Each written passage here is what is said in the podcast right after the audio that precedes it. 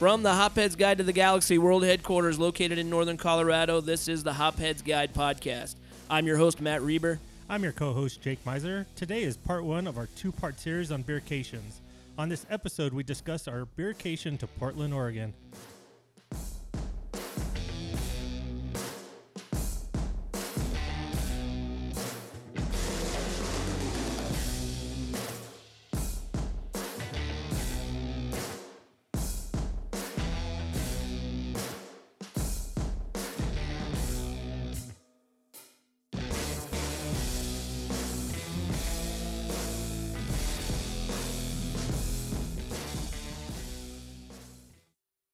Welcome to episode two. Jake, how, how, the, how the hell are you? I'm doing pretty good. How you doing? I'm doing really good, man. I'm, uh, I think uh, episode one was a success. Oh yeah, beer trading. Um, nice little way to start off a podcast. Yeah, yeah, it was, and you know we had set our set a goal for ourselves that we wanted at least ten. Well, I set a goal for Yes. ourselves that I would like at least ten people to download it. Didn't really care if they listened to it. To it, I just wanted them to download it. We ended up with twenty two, which was pretty cool. I think that's a it's a good start. And again, probably one of those was my mom, but that's I miss Reber. that's fine. That's fine with me, man. And um, so let's uh, let's start with our beer. Let's jump right into our beer real quick, Okay. and uh, let's let's get a beer flowing. Um, Well, this beer is Motherland. It's from Hub, uh, Hopworks Urban Brewery from uh, Portland, Oregon, uh, where we went on our beercation. Uh, this episode is about our beercation to Right. Portland. So it's a Russian Imperial Stout. Go ahead and pop it open right now. Get that thing pouring. so uh, Hub was one of the breweries we went to on our on our beercation. And uh, this, is this the one you brought back, or was th- is this the 2016? No, this is actually the one that we brought back from Cool. Portland. Right on. All right. So um, this is rating right now at a 3.9. Uh, they release it every year. It's their seasonal beer. It's part of their Imperial series. Um, it's a fortifying tonic for people, rich and smooth. Motherland is as black as a Siberian night, but warming enough to weather it. Um, That is a black beer, man. Yep. Uh, bittersweet chocolate and warming spices. Uh, answer the call and raise a glass to Motherland is their description online. Uh, right now, it's uh, it has 3,900 uh, over 3,900 check-ins on Untappd. The average rating is a 3.9. Uh, they did have this on tap at the brewery um, when we were there. Actually, no, the Survival Stout was. Yeah, it was the tap. survival. Yeah. yeah. Uh, but this one uh, we we did. I bought from the brewery while we were out there on our beercation. and it's it's only nine point eight percent, but there's definitely a booziness to it. Yes, uh, Definitely. I what I like about uh, Hopworks is that even if they make a stout, they seem to um, hop, hop it up just a little bit more than the regular. There was there was talks about barreling um, this, and when we're out there, we'll do, we'll talk about our trip. Um, they did have a barrel room, but uh, there was no other mention. I haven't seen anything about releasing a barrel aged edition. They do have a nitro, this on nitrous at the brewery right now. Well, then the vanilla is is really prominent. Yeah. Just just by itself without the barrels. Then cool. I I for some reason just still have the picture of those giant rows of barrels in my Yeah. in my mind whenever we visited there. So we uh we got some really good feedback from our first show, and we had two or three people that were kind of smart asses, but we actually had one one really good question that I I didn't even consider whenever we were talking about beer trading. And uh, Mark McCready asked us how we felt about razzles. Okay. Well, for our audience out there who doesn't know what a razzle is, and I don't think we'd really consider it beer trading. No. Razzle is a kind of raffle for uh, a hard to find beer or a whale. Um, the way that a, a, a razzle is usually set up is based off of usually the Powerball or Mega Millions. So let's say if I had a bottle of hard to find, you know, um, Goose Island Rare, Um, and I wanted to get rid of it, but I wanted to try to make some good money off of it. I'd probably set up a razzle online instead of doing an actual trade for trade. And I'd pick a date that the Powerball was usually on, or the Mega Millions, and I'd use either the Powerball uh, Powerball number or the Mega Millions number, and sell uh, numbers, so one through thirty-five, um, and do like two bucks each. So thirty-five people would enter in, send me money for that, and then the drawing would happen. Whatever the Powerball number was, that person won the bottle. Uh, now, two ways of the way look at it is you could get something really rare for really cheap, but you could also sell something really rare for a lot of money. Yeah, which to me, uh, it's like we said in the in the last episode. Any even if you sell beer, it it takes away from the whole point of trading, and it kind of devalues trading a little bit. Not to mention, those brewers put a lot of work into making those beers, and now you're going to probably make more profit off of that one bottle of beer than than they made off of ten. Now, I've also seen on super rare beer occasions, there is razzles to enter a razzle. So you're paying $5 for to win an entry into the main razzle. You're kidding me. Yeah, so people are making even more money off of it. So That like if, so greedy. if you do like a $5 razzle, which there's 35 numbers off the Powerball, you're making 175 bucks. That's ridiculous. Like a $20 bottle of beer. That's so Now, some I have seen online that I are on Facebook.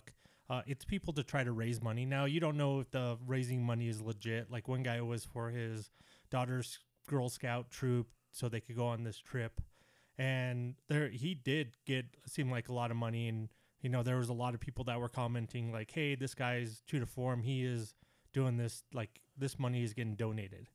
Um, which Okay, I that's- thought that was cool. Like yeah, like if if I had a friend or a buddy who got cancer and you know he didn't have a job, had to pay medical bills, yeah, maybe I'll pull out a bottle and throw a razzle for him just to try to get some extra money. But right. why not get a couple people to donate bottles and just have a regular raffle? Or And- just get together, have a bottle share, and have have everybody throw in five bucks in a into a hat. Yeah, You know, yeah. So, at least everybody gets to enjoy the beer that way. yeah. So it's just uh, it's one of my things that I really uh, don't like. Um, I it's especially people who are trying to make a huge profit off of um, a brewer's bottle that he worked, you know, he put his blood and sweat into, and you know, sold it for twenty bucks, and maybe it was only like a hundred bottles that he, you know, produced and sold, and now they're selling for.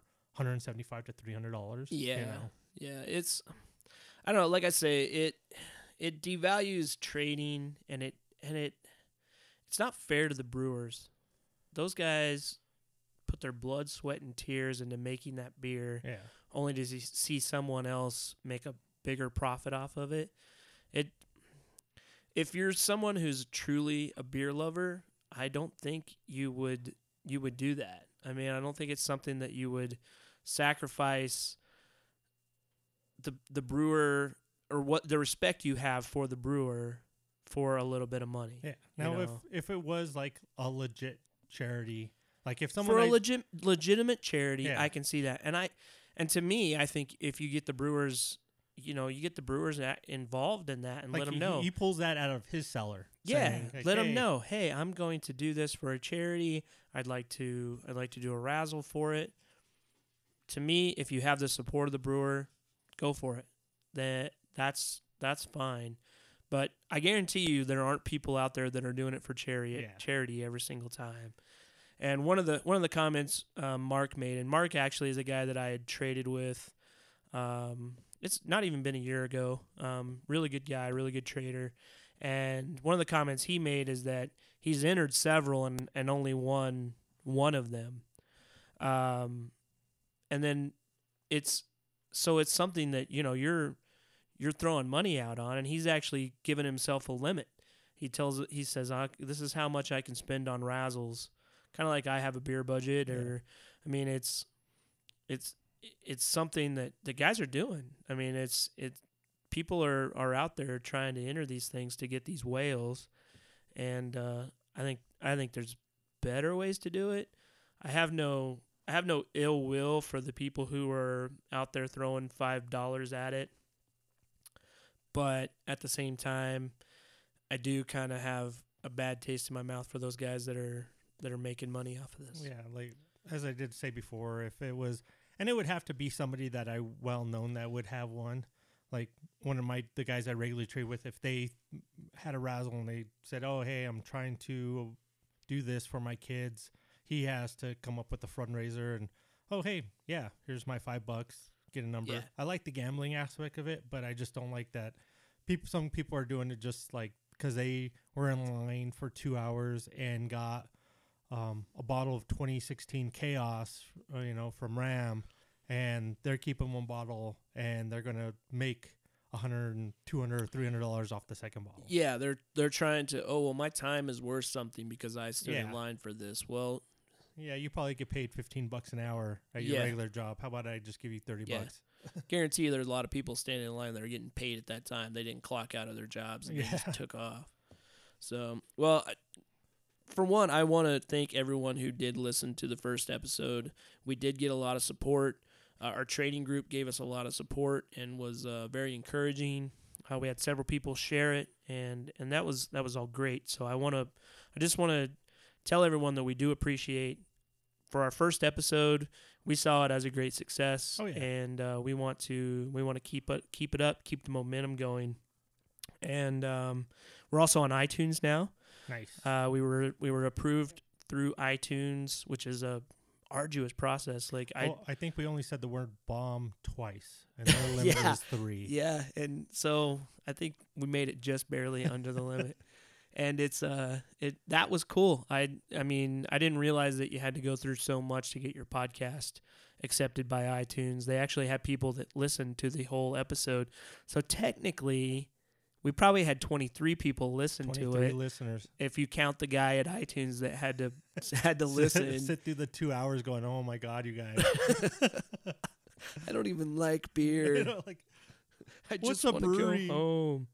So, with that said, uh, you can find us on iTunes, and the the best thing you can do for us um, is give us feedback, uh, give us comments, email us. You can email us at podcast at hopheadsguide.com, and um, also subscribe. When you subscribe, you get updated on anything that's going on and any new episodes that we put out. Uh, we got a lot of lot of cool stuff planned. So if you if you do that kind of stuff, it helps us out as well. Especially rating us on iTunes uh, really helps us out. So if you like what we're doing, make sure you you rate us. And I'm gonna leave that plug alone, and we'll move on from there. well, to plug something else, so I actually saw there was a new product in the Hophead store. There is a new product in the Hophead store. Um, we just uh, were able to get in some pop and stops. So pop and stop is a uh, it's a it's a bottle opener, but it's also a cap for your beer bottle. So if you have a bomber um, like the one we're drinking today, um, let's say you're home alone and you really want to to crack this bomber open, but you know I'm not going to be able to finish it tonight. Well, you can pop this bottle open, throw the pop and stop on top. It's got a silicone uh, pad or seal on the top of it. You just slide across the top, and it will seal the bottle. They say for up to 48 hours. So we actually have a bottle um, that I popped open um, 48 hours ago, and Jake's gonna go grab that right now. But with the pop and stop, basically what you do is you pop your bottle open, and you pour your beer, and then you slide slide the um, the pop and stop on top of it, and it will keep any bottle that has the standard crown neck sealed. Um, they do also make one for the European style bottles. Uh, I haven't ordered those yet. I wanted to kind of try out the pop and stop and see how it did. No, I do have a European one, and I have not yet found a bottle I could use it on yet. Even the the regular European style bottles Yeah, it won't they- fit on. Sometimes the neck is just designed a little differently. There, the top is a little too thick. Right. That I have not used it once yet. Yeah. So it's just kind of u- been used as a bottle opener more than an actual um, So a pop and stop. the silicone seal on the top, it does seal well. I mean, Yeah. it's uh You look like It- you're having a hard time it there. It can be kind of tough to get off of there, but you, there you go. there is carbonation inside that bottle. So we're just gonna pour out the rest. Um, I actually had a a uh, barrel aged Mexican achromatic that uh, I had picked up from WeldWerks. Um, I opened it two days ago, poured out about oh a little over half of the bottle, and uh, decided to give it a try. And it's still carbonated. There's still uh, there's still a pretty decent head on there. It's actually a lot. Yeah. Uh, I'm I'm actually really surprised there's still bubbles uh, and uh, I don't get any oxidation from it at all. So you know, sitting two days in the fridge, it's still still carbonated, no oxidation. Uh, you can you can actually purchase the Pop and Stop now at the Hopheads Guide to the Galaxy store. So you can just visit hopheadsguidetothegalaxy.com and click on the store page. And we have t-shirts we have the pop and stops. I also sell uh, playing cards. We have bicycle playing cards that have uh, different brewery logos. Uh, quite a few from colorado participated in that as well. And uh, basically this helps the bottom line of the hopheads guide to the galaxy also helps the bottom line of the hopheads guide podcast and keeps beer in our faces and it also just talking about them. and keeps us talking about beer. So if you like what we're doing, um, anything that you purchase on our website goes directly to the bottom line of this show. It does not go to uh, supporting our razzle habit. I can tell you that. so, but again, I just want to sincerely thank everyone who did uh, who did listen to the show and who supported us in that first episode. Well, one thing um, I did not. Uh, well, I would use a pop and stop for uh, for those people out there that do cellar beer and may have something two years old, and that's like a fifteen percent, and you want to go ahead and pop it open and see how good it is. Yeah, Yeah, pop it open, pour out a little bit, throw that pop and stop back in, put it back in your fridge, try out the beer. Hey, that beer may have went bad. At least you're finding out now, not with a group of people, yeah. and then kind of keep that pop and stop on, and you know take it to a Take it to a bottle, share. share. Yeah. You know, now you know And it's how it's going to taste. These are great for bottle shares because you may have multiple bottles open at a Yes. time, and you can pop the um, put the pop and stop right on the top of the bottle, and and keep things carbonated while while other people or other things are going on. It also works really well as a marker. So if you have um, you know a, a beer that you've got at the at the bottle share that you've you've popped open, you've tried it, you know it's good, and now you can designate it as that's you know that's the next one in line or that's your bottle, Yep. whatever you want to do. They come in different colors, so um, it's a it's a good product. I actually Jake got the first one I saw at uh, Great American Beer Festival two years ago, and I saw him running around uh, GABF, and honestly, I was like, oh man, what when am I ever gonna use something like that? I don't need a something to put on the top of my bottle. But as time goes on, especially with the hours that Jake and I work, there are times that I come home and I just want a strong beer, but you don't want to drink. I don't want to 22 ounces of drink it. 22 ounces of it. So this this has already come in handy. I mean, I I can see I can see this uh, being a very useful tool. I I would like to do some more experiments with the European bottle um, version of it. See if we can get it to work properly and what kind of bottles it does work on. That's something that I could see being beneficial if we can get it to work right. And there's been times I popped open. I thought it would work perfectly. Popped open a European bottle. It was like a 15% triple. Yeah. Start pouring out, and then I go put the pop and stop on. I'm like, oh man, I'm gonna have to drink this whole thing Yeah. tonight. And oh darn. Oh darn. and that is i mean and that's the thing you don't know until you get the the crown off of Yeah. it whether or not but if you have anything that has the standard crown like you would find on a 12 ounce bottle or a bomber uh, you shouldn't have any problems with it in fact um, jake's used it on pretty much every bomber you can Actually, I- imagine after the- I, I bought one of each. Um, after just having the one, I felt like I would want more just because it was opposite, uh, a great option to have to go. Okay, I want this beer, but I want to drink the whole thing. yeah But then it came to another bomber because if you trade beer a lot, a lot of the beers is coming in bombers. So you're like, oh, I kind of want to try this out, but same thing. I would like a beer from it. So, but I only had one pop and stop, so I had to go off of like a little strategy of okay, I want to drink part of this beer and then drink a couple 12 ounce beers of this. Right. But uh, the only thing I ever told you was, man, I wish I had four or five of these just so I could kind of keep a rotation of different beers around. Yeah. And I mean, that's an easily a little over 48 hours since I opened that beer. That's and awesome. for it to still be carbonated the way it is, we'll have to taste it once we finish up with this mother load and see see exactly how, how well it turned out.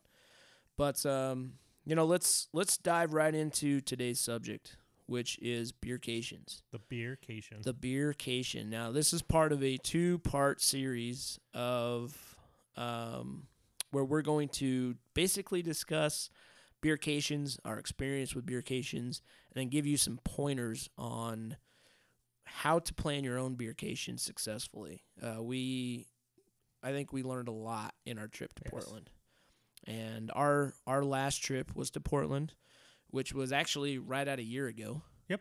And um, it was someplace that Jake and I had always wanted to go to. Yeah, And yeah, that um, Portland's always won uh, Beer City. Uh, I think like four years in a row, and I think they did that. It was always based off of uh, number of breweries, uh, number of people, and the actual uh, quality of beer. And uh, Fort Collins, Colorado, always came in like a close second or third. You had Asheville, um, but Portland was always one of those and I think that's the only reason I found out about like Portland was when Fort Collins lost. And I'm like, why does Portland get number one? So I started researching on how many breweries they actually had yeah. and the quality of beer that was coming out of there. And when we were doing research for this um, this trip, it took it was months of research that we did, Yes. and it seemed like every time I was I'd do a new search, a new brewery would pop up. I was just like, all right, listen, we need to narrow this down to the best rated ones, the ones that we feel like are worth going to. And what I finally ended up doing was breaking the city up into segments. So I was, I, I essentially broke it up into four squares, and we were going to tackle all four of these squares in the time that we had. And I, I- I feel like we were pretty successful in that. I thought the trip was well organized, well planned. I mean, I remember you'd come to work and be like, "Hey, dude, this is day one. Look at it," and then I'd be like, "Well, but this place is over there. I know it's over there, but this one's rated higher." we may have to go a little out of our way. Which what we learned about Portland is a little out of your way really isn't that Yeah, it far. was- as long as you're in like the same little districts Yeah. of of Portland, which if you've never been to Portland, it's broke up into basically little neighborhoods or districts. Um, and each little neighborhood and district has its own personality and its own attitude to it, and uh, its own different variety of hipster. Which uh, I thought that was really cool because you go from one side to the other, and it's a whole different vibe and a whole different environment. actually go into like the hipster like uh, when we first got there day one right from the plane uh, right off the plane we had to wait for our other group uh, group to get there from arkansas Yeah, um, so we went and ate uh, near the airport this little stop uh, little restaurant called Par- um, parkstone wood kitchen and taps yeah. and i think the only reason we stopped there is because they had taps It had the name Taps in, in, the, their name so the we knew they had yeah. beer yeah, that one was actually the only thing we didn't have planned. Yep. And we realized, okay, we had what three hours to kill.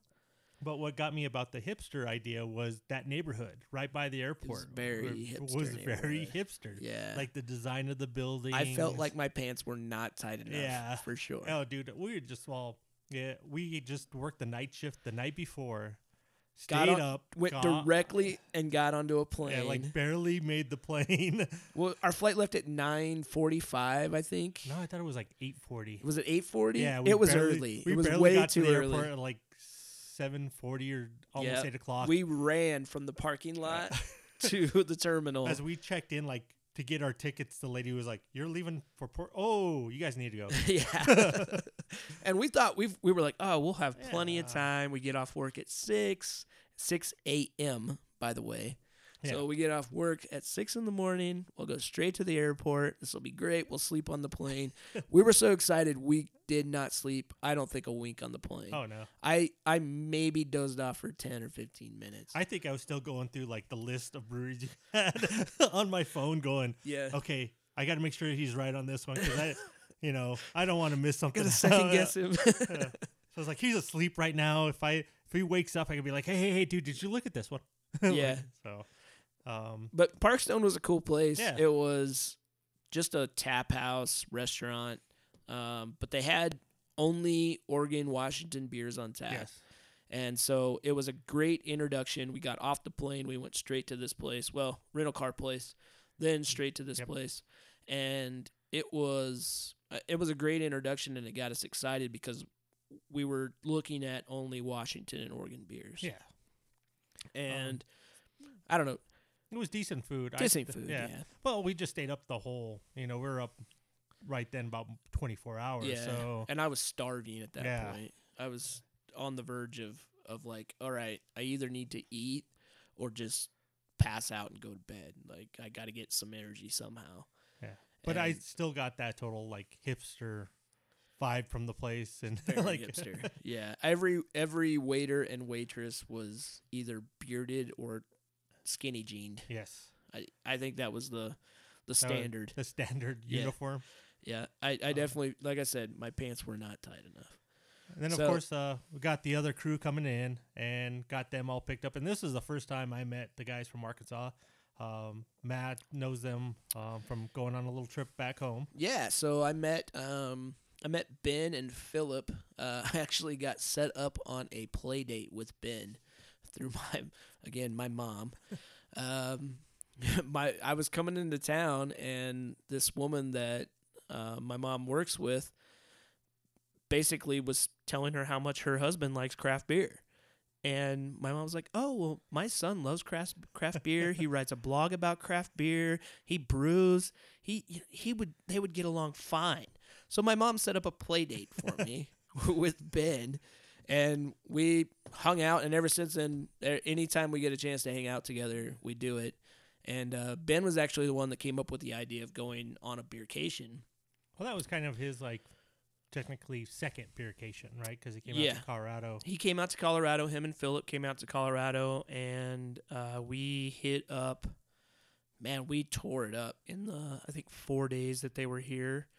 Um, our buddy Kenny, Kenny spent a day with us, and that was a riot. And, yeah, the only uh, reason I didn't get a chance to actually meet him then was my child was being born. Yeah, that was that's right. Yeah, that was when Charlotte was being born. Yep, and it was actually funny because you guys were down at Grimm's Brothers in Loveland, and we're at the the uh, hospital in Loveland, and there wasn't like the people were like, oh, we're going to induce her here in a couple hours, but it's probably going to be like eight to fourteen hours till she gives birth, and I'm like, eh. I could go have a beer. I could probably bring that up. They just checked in at Grimm's Brothers. I could run down there. And I kind of just mentioned, oh, yeah, Matt and his buddies from out of town are having a beer at Grimm's Brothers. And she looks at me and goes, no. I was like, oh, okay. Well, I mean, yeah, I could kind of understand why she would restrict you from doing that, but yeah, whatever. Um, but yeah, anyway, Ben kind of put together the idea of of a beercation, and and we just kind of jumped on. We we tagged along, and we honestly we kind of turned it turned it into our own thing. And then at that point, they were just along for the ride. Yeah. But uh, once we picked them up, uh, we did not waste any time. Oh, yeah. It was not like, let's go back to the, Yeah. the house or the hotel and get settled in. No, It was straight to a brewery. straight to a brewery. the The brewery that we had chose opened at one o'clock, and it was like twelve fifteen. Yep. And we were like, "All right, well, they should be open by the time we get there." And it was inner Stormbreaker into the into the into the, or was it Stormbreaker? Yeah, it was Stormbreaker. Stormbreaker into yeah, the GPS. inner Stormbreaker into the GPS and roll. well, I think the first one actually you wanted to go to was Breakside, but they didn't open till 2. They didn't open till two. Yeah. So that was Yeah. it was like, hey, we got to change our plans around because I think we were planning on going back to the house.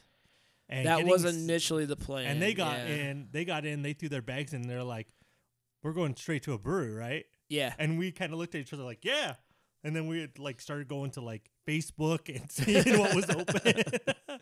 Yeah, we did end up shifting. Actually, we did that a few times on the trip where we ended up shifting order around just because you look at something on Google and it tells you they open at one, and then you find out, well, no, actually they don't open until three. two or three. Tuesdays or, and Thursdays. Yeah. So you, that's one thing that I learned is you got to have. It's good to have a good good list and a good plan Yep. of where you want to go. That way, when things change, you know, all right, we're not going here. We're going to move somewhere Yeah. else. So what would you think uh, of Stormbreaker? I enjoyed Stormbreaker. It's a um the tap room was not what I expected. Essentially because that was the first brewery that we went to in Portland, Yeah. But the neighborhood that it was in is really cool. Yeah. Although the parking was atrocious. We had to park like 3 blocks away just to get there. And um but the tap room was just really laid back. They had a tent built in like what would be their beer garden. So essentially, they had like a heated beer garden, and tap room's really small. Uh, but I think they had, if I remember correctly, they had twelve to fourteen beers on tap, so they had plenty of selection. well, a lot of them were different variants of stuff they already made. True. Um, which we got their standard taster tray, and I think we got two of them, and shared amongst the group. Which we did a lot of that while we were there. We we just Jake and I just kind of agreed. All right, here's what we're gonna do. We're gonna share a taster tray and a pint. Yep. Because we got a lot of breweries to go to. Yeah. A lot I- of beers and if we don't, if we get the taster tray and there's not a beer that's, uh, like these are all right, we really don't need a pint. Then we go on to the next one. You know, don't be like thinking you need to get a pint just to have a pint. Just get the taster tray, which try it, rarely happens. Yep, and try the beers out. Yeah. Um, When I went through my check-ins from last year, a lot of their IPAs stood out more um, than their stouts and their browns, um, which Well, I thought was kind of cool. Um, one that really stood out was their triple double, which is their triple IPA. I just Yeah. remember thinking that thing was a, the bomb, but at rating really high, I think it was like an eight to nine percent. I didn't want to start off like without sleep Yeah. to get a full pint of that. Right. So I I ended up skipping all, out on that. But what kind of get got me about the brewery was right across the street was these little shacks, and I was like, "Do you guys have food?" And she goes, "Oh, there's food trucks outside." Yeah. And I go, "I don't see a single." Food. It goes, "Go across the street." Those are food trucks. I was like, "Yeah, but they're not trucks. They're little shacks." She's like, Yeah. in Portland, that's what they could have. They have Right. to be mobile, but they could be in one place. Yes, and which when we were doing a lot of research, we kept seeing food trucks and how popular food trucks were, and we thought, okay, great, we don't have to worry about food Yeah. because every brewery we go to is going to have a food truck. Not necessarily true. Every brewery you go to has a food truck parking lot, I guess you could call it, somewhere in that area. Yeah. And that's what they are. They're just like a commune of food trucks that live in this parking lot forever. Yeah, and they're permanently like attached to the ground. Yeah, some of them aren't even food trucks. Yeah, they're just like a, shack yeah. with wheels on the they side. go to Home Depot, they buy a Home Depot shack, they Yeah. cut a window in the side of it, and they call it a food truck. and they put wheels on the side that don't do anything. yes, it does have to have wheels to technically call it a food truck. But um, Stormbreaker was good. Uh, we didn't spend much time there because we were excited. We had we we were just really stoked to get there, and we finished our taster tray. And oh, it was like nothing. Yeah, I mean, we were in and out of there in probably less than an hour, which, it, you know, looking back on it, I'm I'm really not that disappointed that we were out of there that quickly because we can get Stormbreaker beer here Yes. anytime. For me, that was just okay. I know about Stormbreaker. I've had their beers. I gotta see their tap room. Yep. And we did it. We crossed it off the list, and Yep. it was on to on to the next, um, which, was, was, a Breakside. Breakside. Yeah.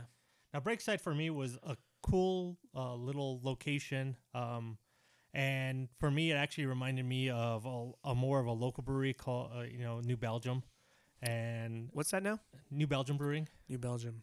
Rings a bell. just right down the road, Yeah. Colorado.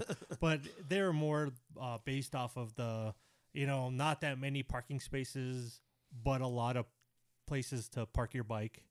Um, a, a Yeah. really cool brewery. Uh, opened and a up really totally well. different neighborhood. totally different neighborhood. And actually, it that was, like- neighborhood I think was called the Denver, the Denver district. oh, was it? Yeah, yeah. It yeah. wasn't wasn't only like really like six to eight blocks away though. Um, it took us. Yeah, it wasn't far. I think it took us about ten minutes Yeah. to get over there. It wasn't wasn't far at all. So it kind The hardest thing we had again was finding parking. Parking. Yeah, which uh, the guy was like, "Well, why didn't you ride your bikes?" I was like, "Well, it'd have been a long ride from Denver." yeah, and we didn't have a bike for five or six. Six, were six We didn't have a bike for six. So you know, if we had a a bicycle made for six, maybe we had. And they did. They actually had a garage for bikes Yep. built outside, so that the people that the hipsters, I call them Yeah. people, but they're I not do. people. They're hipsters. Uh, that rode their bikes. Um, they had a little awning to Yeah, keep their bikes the dry. Awning actually grew plants, and then the water ran And- down. Yep. So the, it, when the plants got overwatered, the water would run down to another area and water more plants. Yeah. I forgot about that. we stood there and looked at that for probably like, like, 15 minutes trying to figure that out. crap? And uh, we didn't spend a whole lot more time at Stormbreaker. Um, we did a taster tray, oh, you mean? or I mean Breakside? Breakside. Yep. Yeah, we uh, we did a two taster trays that we shared. so three of us. Yeah, and um, It was I don't know. Did, did you have anything that really stood out to you? uh, for me. They had a barley wine that was barrel aged. Oh yeah, you're That- all about the barley ones. That actually was really good. It really stood out because their IPAs. I've had their IPAs, and it was for me. I thought they would have some IPA on tap that was just you know limited to local. You know, yeah, and they really didn't. It was all the stuff I've had before. So um, I was kind of disappointed in that, but I'd never had any of their barley wines or anything else like that. So um, that that was nice to actually try. yeah, Um, I actually, you know, my check-ins there were, you know, minimal. Um, nothing really stood out, but I love the location. The food there smelled awesome, but we weren't planning on eating Yeah. there. So, um, and I thought it was cool that they had the the garage stores set up. Which, if I would open a brewery, that's what I would have. So you'd have those large garage doors. that you Yeah. could just open up the brewery. it was a little chilly air. that first day we got Yeah. there, so they didn't. But that that brewery actually, or that that was actually just one of their tap rooms, I believe. Yeah, So it, it was large. They had a whole upstairs area that opened up as well. And you know, that first those first like three breweries we went to was overwhelming for me because we had two people with us that weren't into craft beer and didn't know anything about craft beer. yeah. I felt bad for you. it was just a barrage of questions. questions after question. What is after this? question. What is a pale ale? Yeah, What is a stout? yeah. Why is this remember one guy beer from- darker than this beer? one guy actually after he had the whole taster tray finally goes i'm a hophead Yeah, that was that was pop pop. yep pop up was so excited that he found out that he loves hoppy beer Yeah, and after that he was just like do you have an ipa Like, yeah. that's the I'm first a- question I'm a hophead. i'm a hophead Yeah. So we had um we had our my friend Philip and Ben. Yep. And Philip had two friends that that came along with him, uh, Jeff and Pop Pop. I still don't know Pop Pop's real name to this day Pop Pop. because we called him Pop Pop from the whole trip. pretty much the whole trip. I, he said his name at some point, but, they call me pop pop. And yeah, that but he said they called me Pop Pop, and that was him forever. Uh, but any, anyway, um, yeah, Pop Pop declared himself a hophead at at uh, Breakside, yeah. And from there on out, he was a hophead. oh yeah that's anybody can oh what would you like to drink he's like I'm a hophead. I'm a hophead. What do you got for me? Like, that's all they like. Well, we have a couple different IPAs. He's like, Yeah. okay, I'll take those. yeah. So for me, not only because we were tired and we were just hopped up on adrenaline, and I was I decided that I was going to drive that day. Um, that whole like that those first two breweries were just kind of a blur for me. yeah. But I got to check them off the list because they were both breweries that I'd tried before. That I just wanted to go and Yeah. check them out. And uh, but that neighborhood was really cool. Actually, um, the second or the third place was not on the list. As we walked out, it actually said um, Oregon Public House Brewery, Right. which was like four doors down, and we decided, hey, let's go check that place out. And that wasn't one that was on our list. Um, now, And I think it was I think it was either Ben or Pop Pop that that saw that place Yeah, and wanted to go down there. Yep. Yeah. um, they only brewed two beers, were which um, that place was a little weird to me. It for me, it actually would rather been like if that was the Denver district, um, uh, Breakside would be hipster Boulder area, and Oregon Public House would be hippie Boulder area. It was really hippie. it was. there was a lot of ponchos in that. oh place. yeah, it was Yeah. like even smelled of like hippie as you walked into the door. Dude, they had that- patchouli burning as you Uh, walked in the well, door. Well, I think that's as the door like bell rang to let know people it was like, hippie. yeah. So, um, but they are a nonprofit. They were so, nonprofit, so yeah. anything they made off their beer that they brewed um, got donated to charity. Yeah. which was pretty awesome. But what was uh, really cool about it, the two beers that they had on tap that was beers that they brew were actually really good. Um, yeah, they were. They were both. They had really a lager beers. and an IPA, and that lager was like if it was 95 out or even 100 plus, was a perfect lagered beer. Yeah. Like it, that was when I was like, holy crap! Like I thought, Right. oh no, this is gonna be terrible. Let's get in and out of here. And the girl behind the bar was actually the one that suggested that to you because we were we were basically talking about well, if if you are a good brewer, you have a good lager, and she Yeah. boom, she was Like, like, well, then you have to try our ours, lager. yep. And she was she was awesome. Yeah. She not only went into detail about like helping us kind of think about our trip, but also talking about just the Portland beer scene in general. Yeah. She was awesome. And um, you know, one one cool thing that I do want to mention about about the Oregon Public House is at the time that we had gone there, uh, or when we went there, they opened in 2013, and they had already contributed over a hundred thousand dollars of their profits to charity. nice. So in two years, three years, they had had already contributed over a hundred thousand dollars in profit.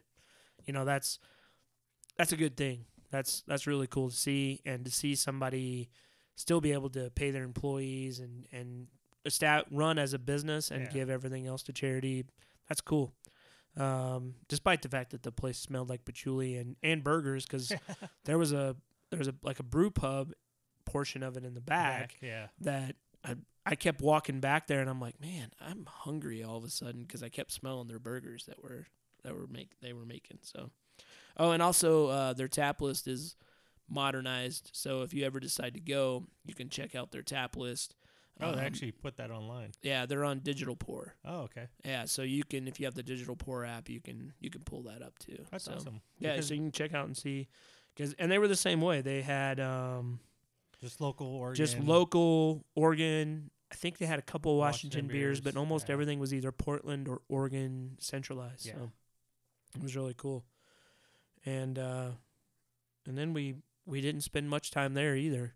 Yeah, it was just. I think I only got the two tasters, one of the lager, one of their IPA, and I shared them with Jeff, and then I think that was it. That was Yeah, I kinda had a- right off- I had a taster. Yeah. That was it. I tasted the lager. Um, yeah, I think she just poured maybe like two of each or three of each for Yeah. us, and then Yeah. it was tasted and out the door. Yeah. Yeah. And and we moved on to uh, Ex Novo, another nonprofit. Oh yes. Yeah. But, yeah. Which that place compared to place to place, totally different worlds. Yeah. like Yeah. Ex Novo was like an awesome building. That was a Uh, different neighborhood. That did take us a little while to get over Yes. there. Um, and GPS lied to us and was like, "It's it's right here to your left. Park Yeah. here." we parked and So we we parked, Man, and it was line to get in that brewery. It ended up being like some bakery or bakery something. or something. Yeah. And we ended up walking probably close to a mile to actually get to the brewery. I, I would say, Five or but six blocks. I would- but yeah. it was it was okay. We needed to get out, get the fresh air. At least I needed to because at that point I'd been driving and I was limiting myself because I was driving and I was like, all right, I need to like get some fresh air. I've been up. I worked all night. Now I'm still awake. and, Like Yep. I need to get some fresh air. So it was good to kind of It- walk. yeah, it was good to move around. And during that whole time walking, I actually got to met uh, meet some of the guys a little bit more because this was the first time Yeah. I ever met any of them. So it was kind of like nice to talk to them and and then after kind of saying, "Oh yeah, you know, I brew same as you," and so it kind of Yeah. helped shift some of the questions when we were tasting of like, "Oh, so what makes this this and what makes this that?" Right. Having everybody keep looking at you like for Yeah. questions and answers. Yeah, it was uh it was ridiculous that first like two or three breweries. But I loved Ex Novo. Yes. I loved their tap room. Their tap room is enormous. Yes.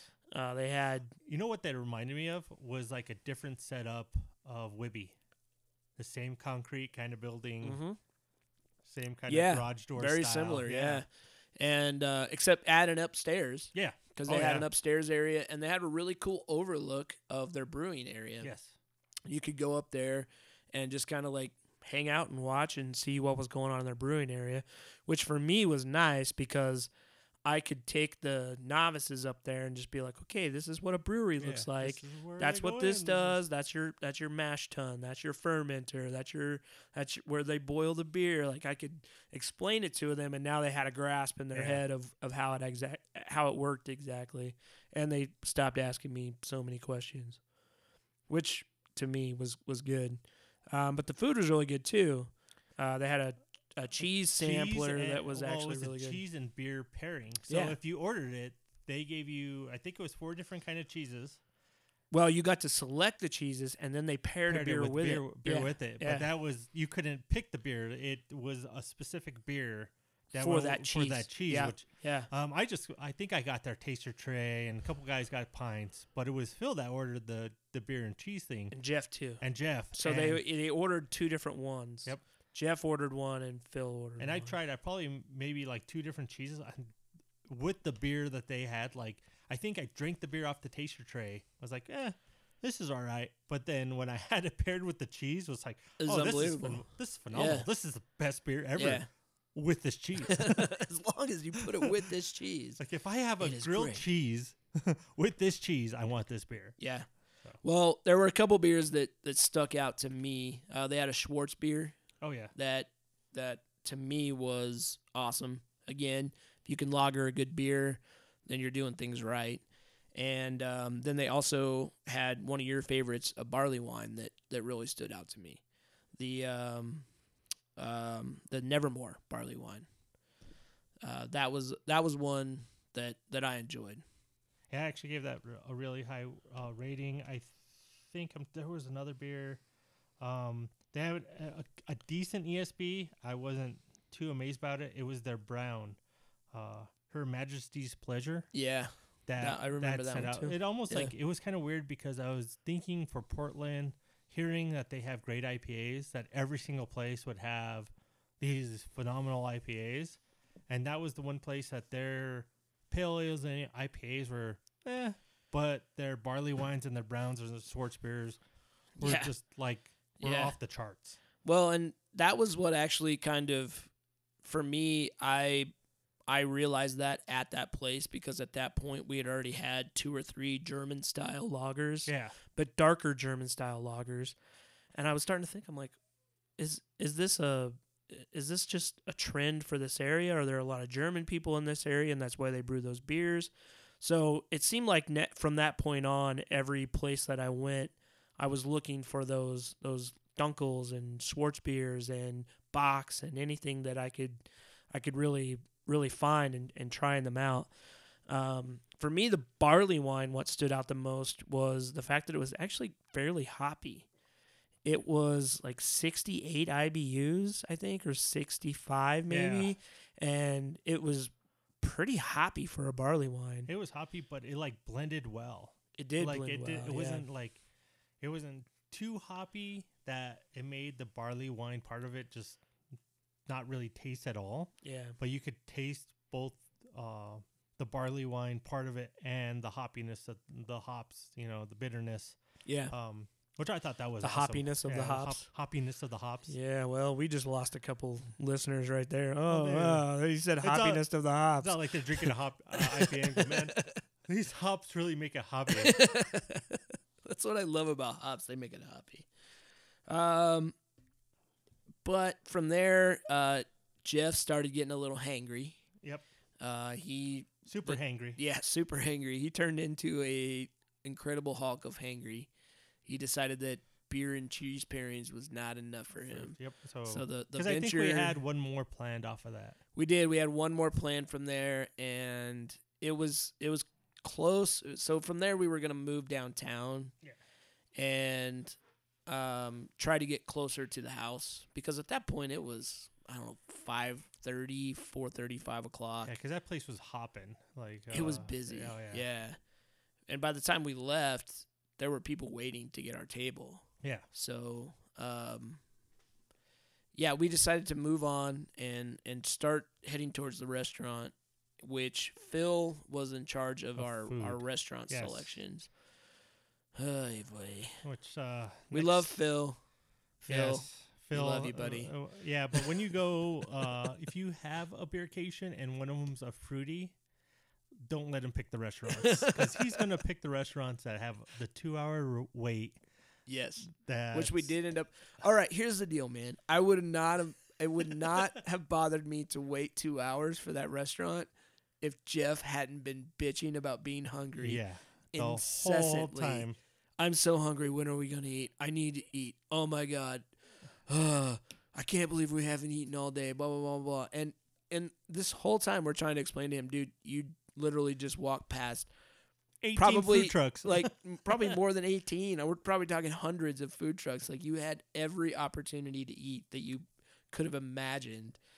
And uh, so we had to wait a little while to get into the uh, the restaurant, um, which was called the Oven and Shaker. yeah, And uh, it's kind of a pizza place, right? yeah. I think it was supposed to be a pizza place. It Yeah. was very um, upscale, and I don't know if if it were me, I wouldn't have picked that place. Yeah. I'm- I would have probably just picked a burger, quick burger stop. Here's the thing, Phil, Phil. is a foodie.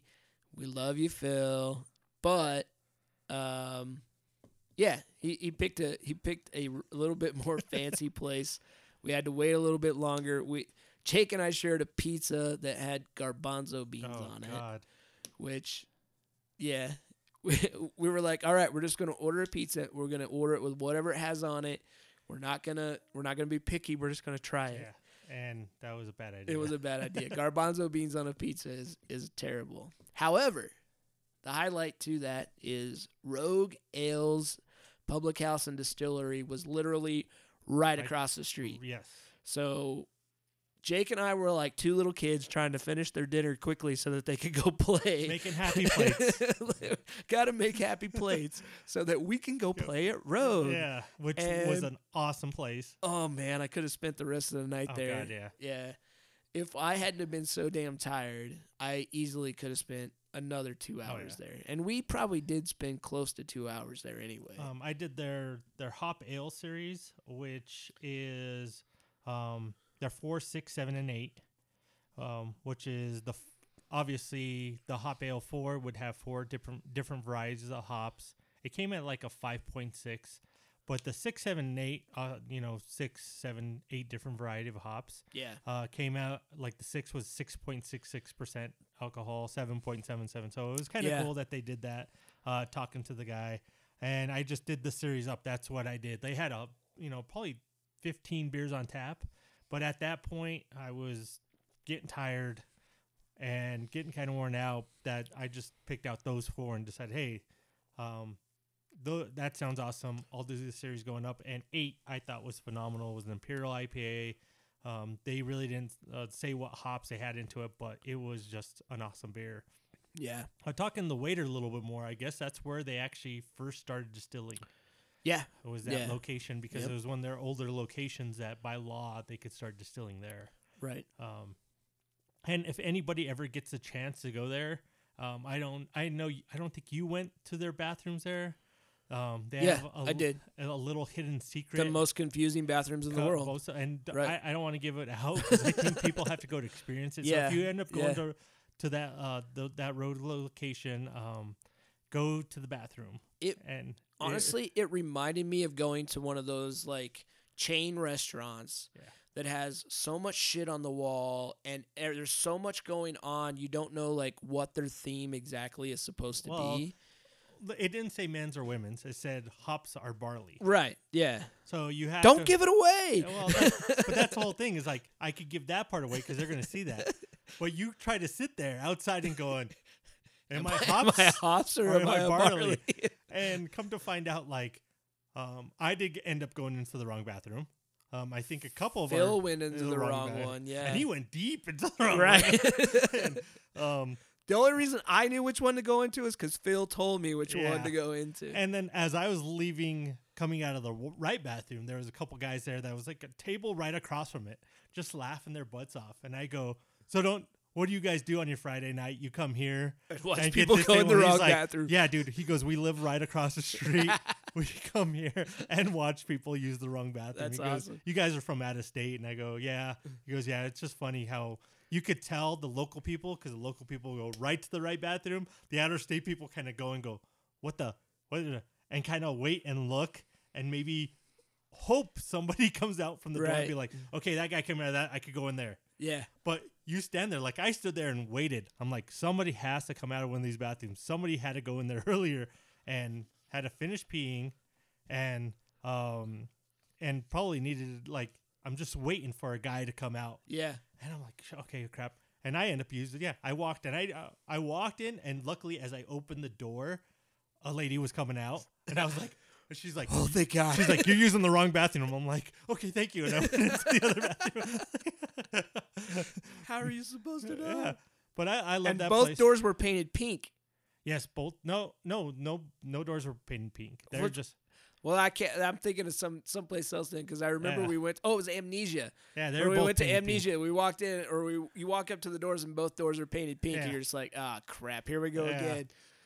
All right, so um, Rogue was unbelievable to me. I I think all the experimental beers that they had on tap were great. Um, for me, the bière de garde, beer bière de garde was was probably the highlight of of the trip up till that point. Yes. One because I'm a huge fan of the style, Yeah. um, but also because it was 11.5%, actually 11.9%. And I, it was at that point like 9 o'clock, 9.30 at night. Yeah. I was We've getting been- oh, tired. I was exhausted. For some reason, I decided I was going to have this beer. Luckily, I only ordered a taster of it. And the guy even, so our, uh, our server was awesome. Yeah. And he, when I ordered, he was like, well, we don't do tasters of that. It's 11.9%. So you, you get like a eight ounce glass. And I said, dude, I have been up all day. And I basically explained our situation. And he was like, oh, okay, no problem, dude. And he brings me like a little half taster Yeah. of it. And I was like, thank you so much. That was so cool. and I, and I told him how much I love the style. And for me, that was that that was like a highlight up until that point because for one, I didn't even know they did a bière de garde. So to to have that that style beer there was awesome. Yeah, Yeah, I So- thought that was really great. Like if you're, you know, that's just one of those places that you um, hope to go to. Like I, I wish Rogue was on our the actual Rogue Brewery was on our list, but it was not in Portland. Yeah. It's kind of on the outskirts, so it was kind of a nice little sublet, you know, to Yeah. get those beers, to see that location, um, and just see the bar. Like it, it was kind of see down downtown Portland. It was kind of well worth the the, the stop. Yeah, yeah. And also they had a Doppelbock, which continued my search for the the German style beers and the German style. And their Doppelbock was off the charts good. And for me that was like a supercharger. Like, okay, there's something about the German style lagers here that I just have to figure out. Yeah. And so I'm going to seek out every single one that I can find. Um, so that was that was pretty much the conclusion of our day one. Yep. Um, man, it seems like a, it was a long day when we really talk about Oh it. yeah. But I mean, when you think about it, from the time we left the restaurant to the time we finished up at Rogue, that was like a supercharged quick oh, when day. you have a two-hour wait to get food. yeah, yeah, yeah. It was that doesn't help at all. But uh, tell you what, we're gonna take a just a quick break, and then when we come back, we're gonna charge into day two, and tell you what happened in day two and day three, and and wrap this thing up, and hopefully we'll have another beer.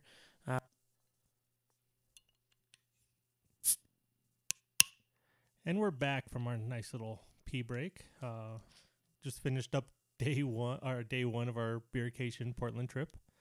Uh, so uh, going to start day two. And uh, Matt, what were drinking to talk about day two? Day two is Baerlic Mountain of Gold. It's a Belgian strong ale, um, nine and a half percent. Um, man, I fell in love with, with Baerlic Oh while yeah. we were there. It was also one of our day two tr- uh, um, tours that we did, and um, but Baerlic is a um, Baerlic's a really good brewery that I had never heard of until Oh, yeah. until we went there.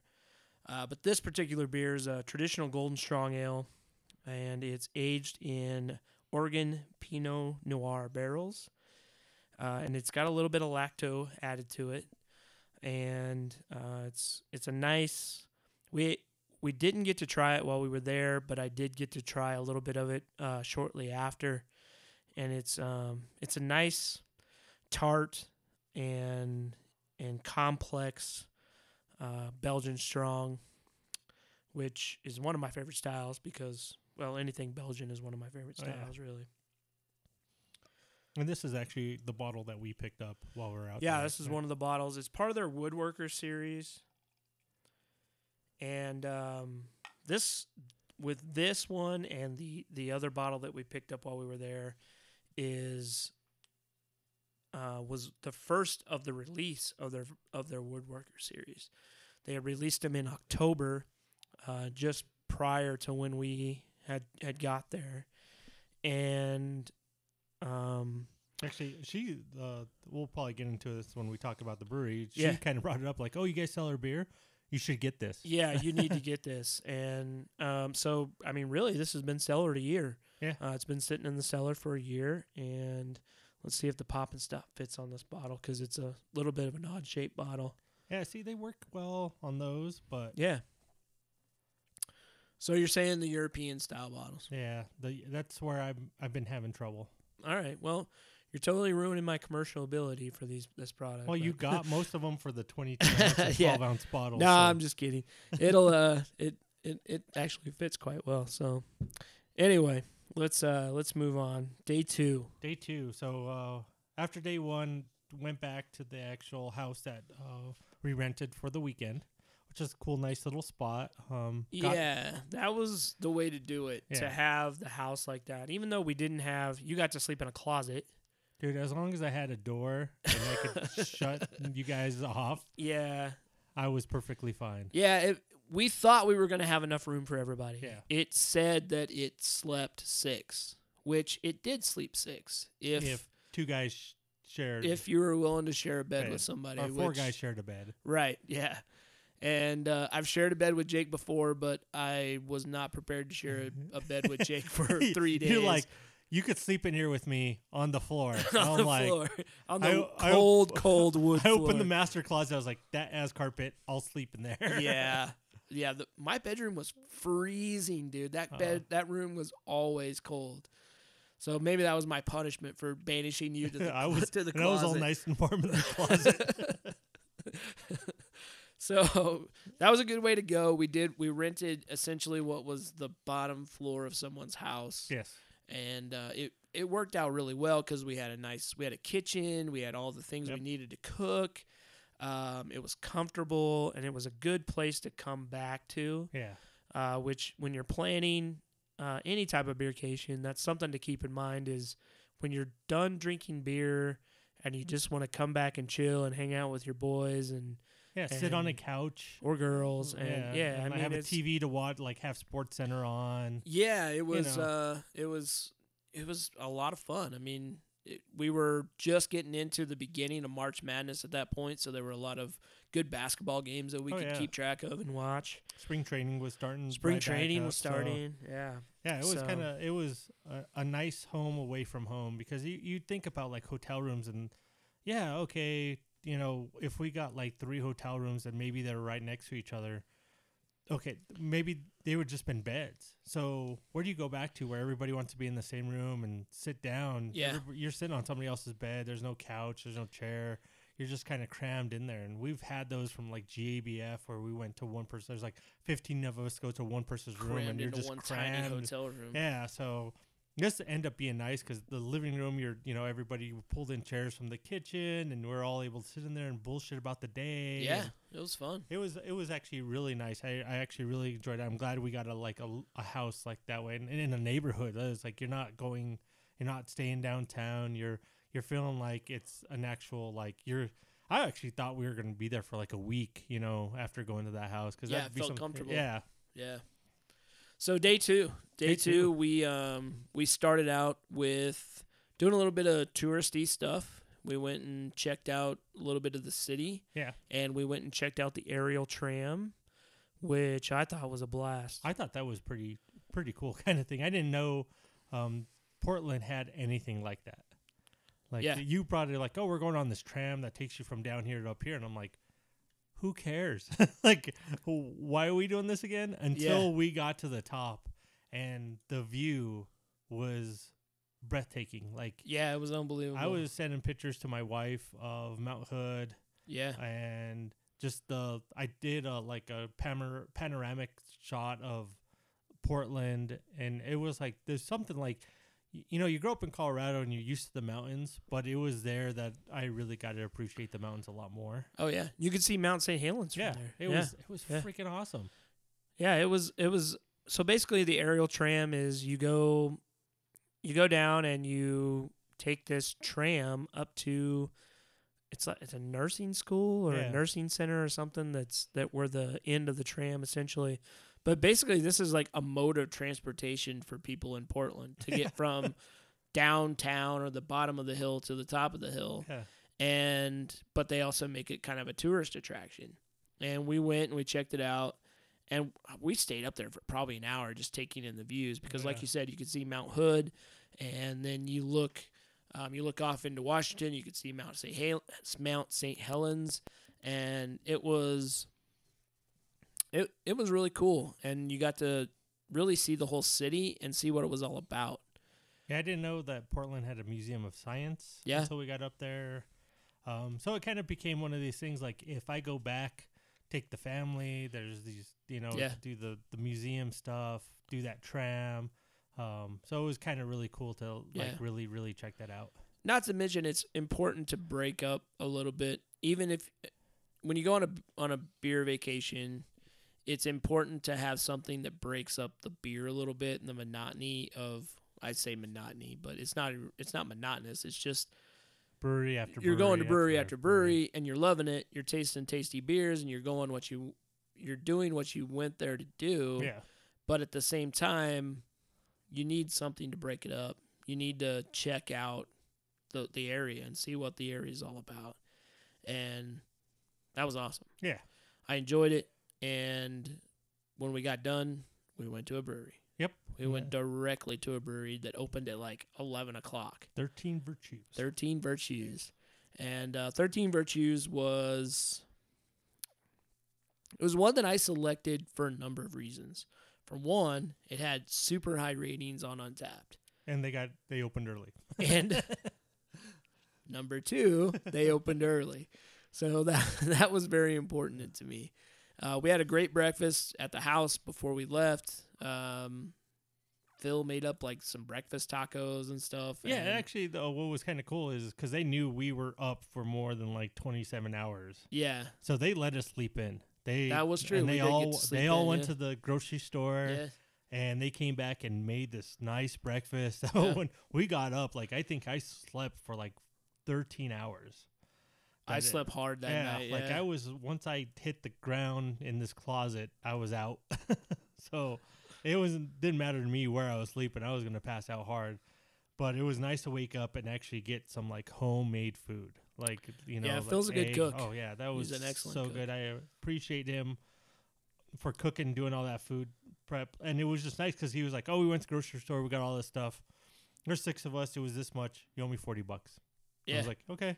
right. like for just this breakfast? He's like no no no i got stuff for dinner. I got stuff Yeah. for breakfast tomorrow. I yeah, we so- ended up having a steak dinner that night that was yeah so it was kind of really cool to have uh that they like stepped out like you, you know they went out of their way to kind of do that but they're all up early. Like what are we gonna do? Well i'm hungry. Well let's go get stuff to make breakfast instead. They could have went to mcdonald's and came back and been like oh i got you a naked muffin. Yeah. But they actually came back and cooked some food for us, which was kind of awesome, which helped out, man. Once I got that food in me, I was ready to go. I was too. I was raring to go, and I didn't have to drive that day, Yeah. which was awesome. Yeah, I Yeah. was worried that that was going to be my day to drive, and we had a huge list of breweries that we were going to have. Yeah, it was a scary day though, because Jeff drove. Jeff drove. Jeff, Jeff, he did not drink a lot. He drank probably a little bit, but man, that guy. Oh my god, I I was just He was- didn't drink at all while he was driving. Yes, Just just to say, he was not drinking. He he was the DD yeah, that day. he was the DD. but, the night before, he had drank a few. But I don't think that made a difference in the, I don't in think- I way think, that he drove.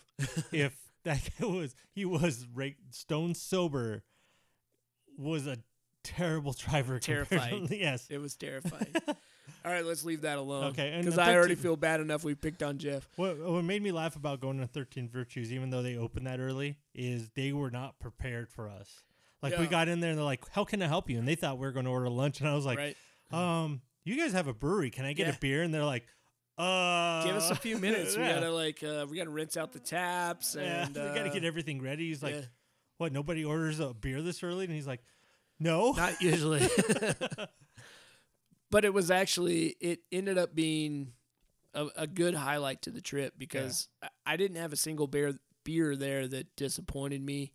Uh, in fact, a couple of them kind of stood out to me, and it was another another kind of I guess hash mark on my wall of searching out the Bocks and the German style beers. Yeah. They had an awesome Weizenbock, um, the Woozy Weizenbock. That one really stood out to me, and um, the atmosphere is really cool because it's actually not necessarily a brewery. It's more of a Philly cheesesteak restaurant Yeah, or so- Philly cheesesteak shop.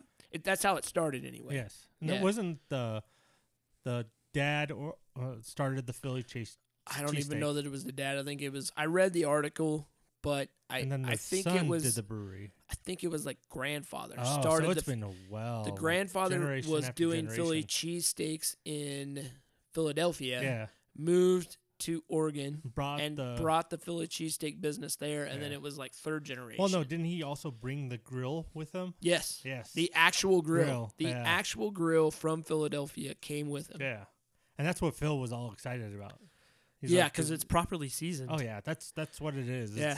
It's- It's all Um, it's all about all the goo that's on the grill. the the son wanted to open the brewery, and that's why they had to change the name because it wasn't like Thirteen Virtues Cheesesteak. You know, Right. it was like something else, and then they changed the name to open the brewery. Yeah. Yeah. Um, and they had the brewery was like a back area which had seating and overlooked the brewery, which was really cool. Uh, very small. I think it was only a 10 BBL. You know, um, Yeah, probably about that. Yeah. Yeah. It, they Um, definitely made the most of their space, and you could actually go back there, and they had an extra little seating area back there where you could sit and have your sandwich in the brewing area. yeah. You'd be back there all by yourself with the brewer, Oh but yeah. still be fun. Uh, some of the, the beers that stood out, of course, was actually the barley wine, of course. Um, the mob Oh, yeah. barley wine. Yeah, their barley Um, wine was which, really good. When I was there, someone said it was rich, full, and thick. Which Tasty. yeah, no, uh, that would no. He Rich, wrote full, rich, and thick? That became the butt of all Oh, jokes. yeah. Yeah. Rich, full, and thick. he posted to Facebook, and then I put that's what she said. and then uh, the porter, which was dark and very smooth. dark and very smooth. I do remember the dark and very smooth. Uh, Ah, yes, that's uh, that's something that that's something that he will never live Oh yeah, down. uh, Phil's reviews of beer. Phil's reviews of beer, but it uh, their Philly cheesesteak Oh, was God. off the charts good. I think like we were planning on eating lunch at Hub, and we just like as we are there sitting drinking beers, people kept coming in and getting Philly cheesesteaks, getting Philly cheesesteaks, and we could smell them. Yeah, And it was starting to fill up like the main front room.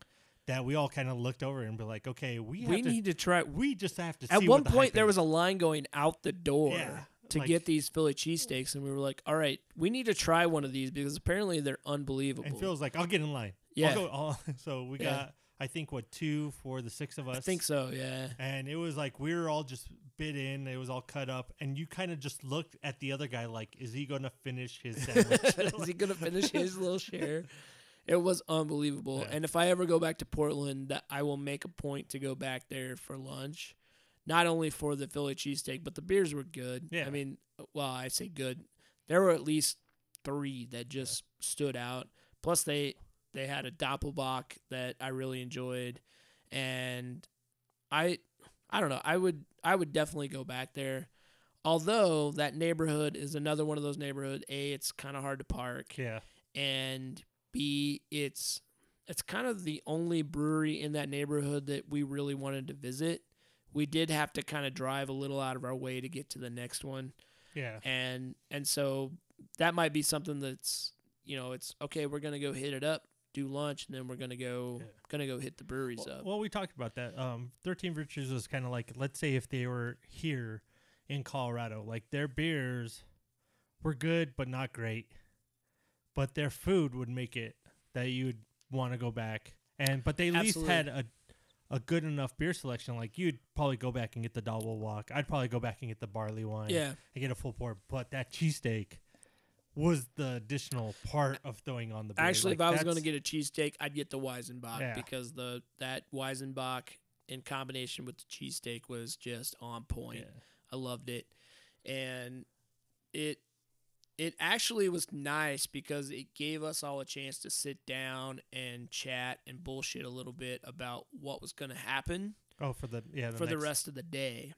And at that point, I had been in communication with uh, someone from Hub to kind of align a tour Yeah. of Hub.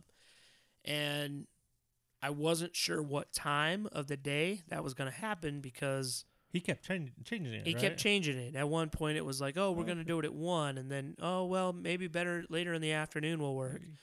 So we we kind of were just like, "All right, we're we're kind of in limbo here." So we sat around and had a sandwich and and tried to decide what was going to happen. like, oh, you know what? Let's just go to Baerlic. we decided we were going to go to Bear Skip Lake. because I think it was supposed to be Hub then Baerlic.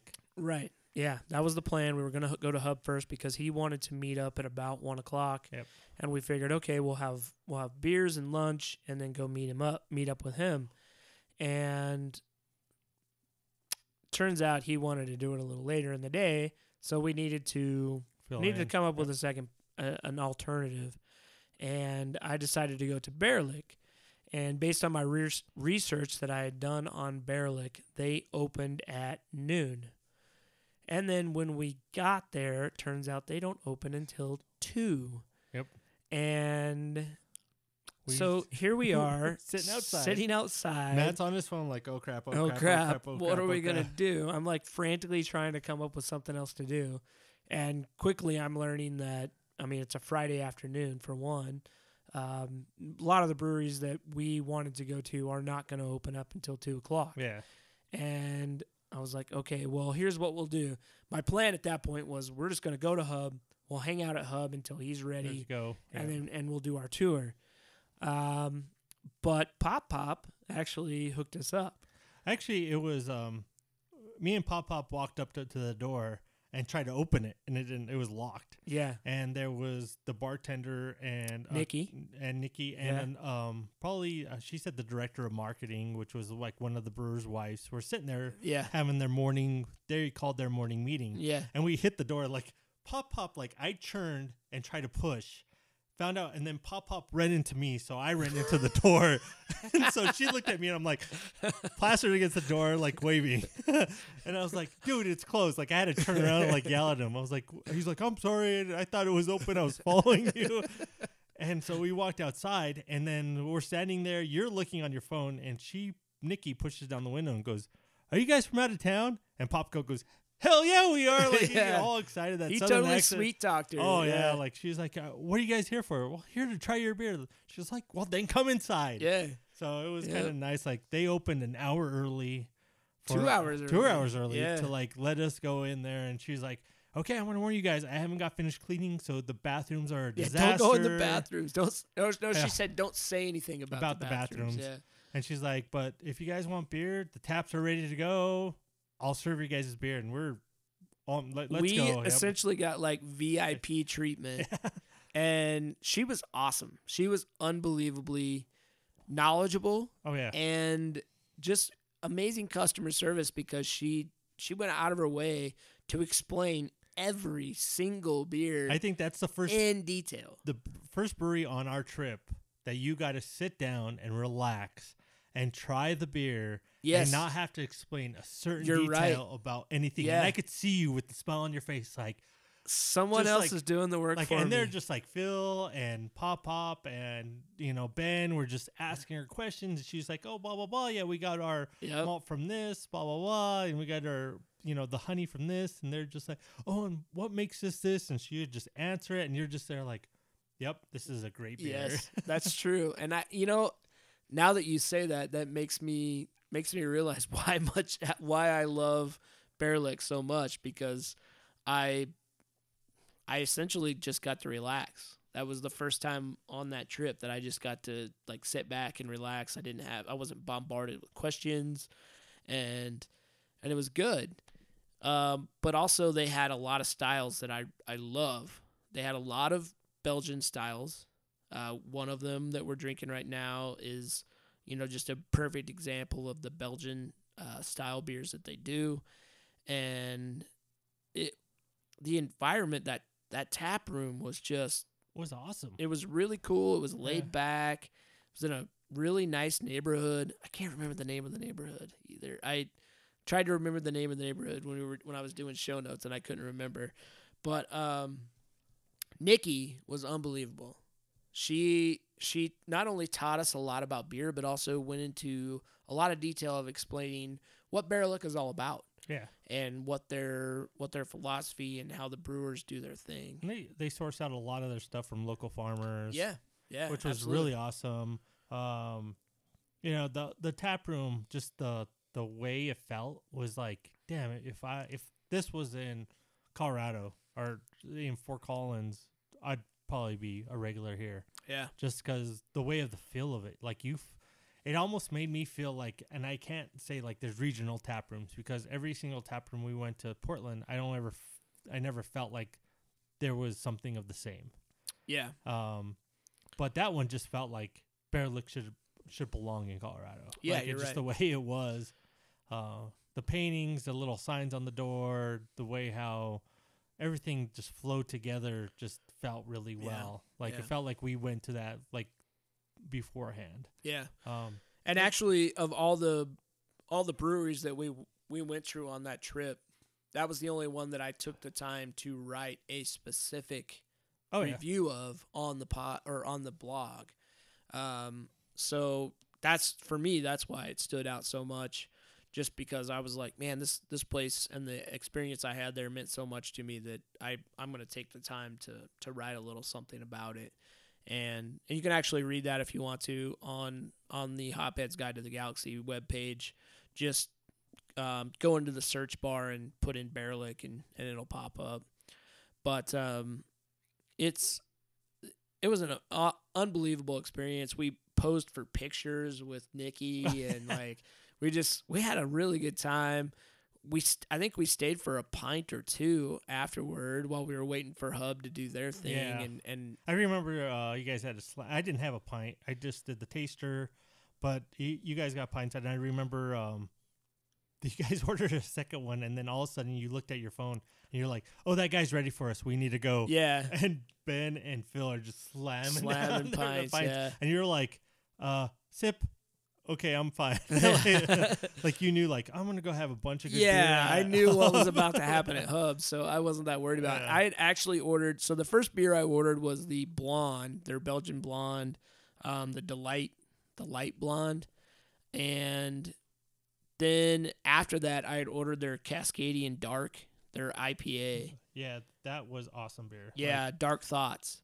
And I was about to tear into Dark Thoughts when I got the text message from Hub that, hey, we're ready for you if you want to come Yeah. over. And I was like, uh, yeah, I'm not. I'm. I'd love to finish this beer right now, Yeah. but I know what's about to happen at Hub, and so I'm. I'm just gonna leave it And at that's that. what what was so awesome about Nikki. She was just like, "Go, that place is a phenomenal That place. is You guys are gonna exactly have what she fun. was like. Get out the door." Yeah, like, she's like, you got to get over like, there. like if she really wanted us to pull and stay there even longer, she could have. Yeah. Like, like, oh, if you guys. well, she was even more-" letting other people in at that point Yeah. because people were walking by and going, "Wait a minute, there's people in there." Yeah, one guy was like, he Right was when I sitting got next knocked on the door.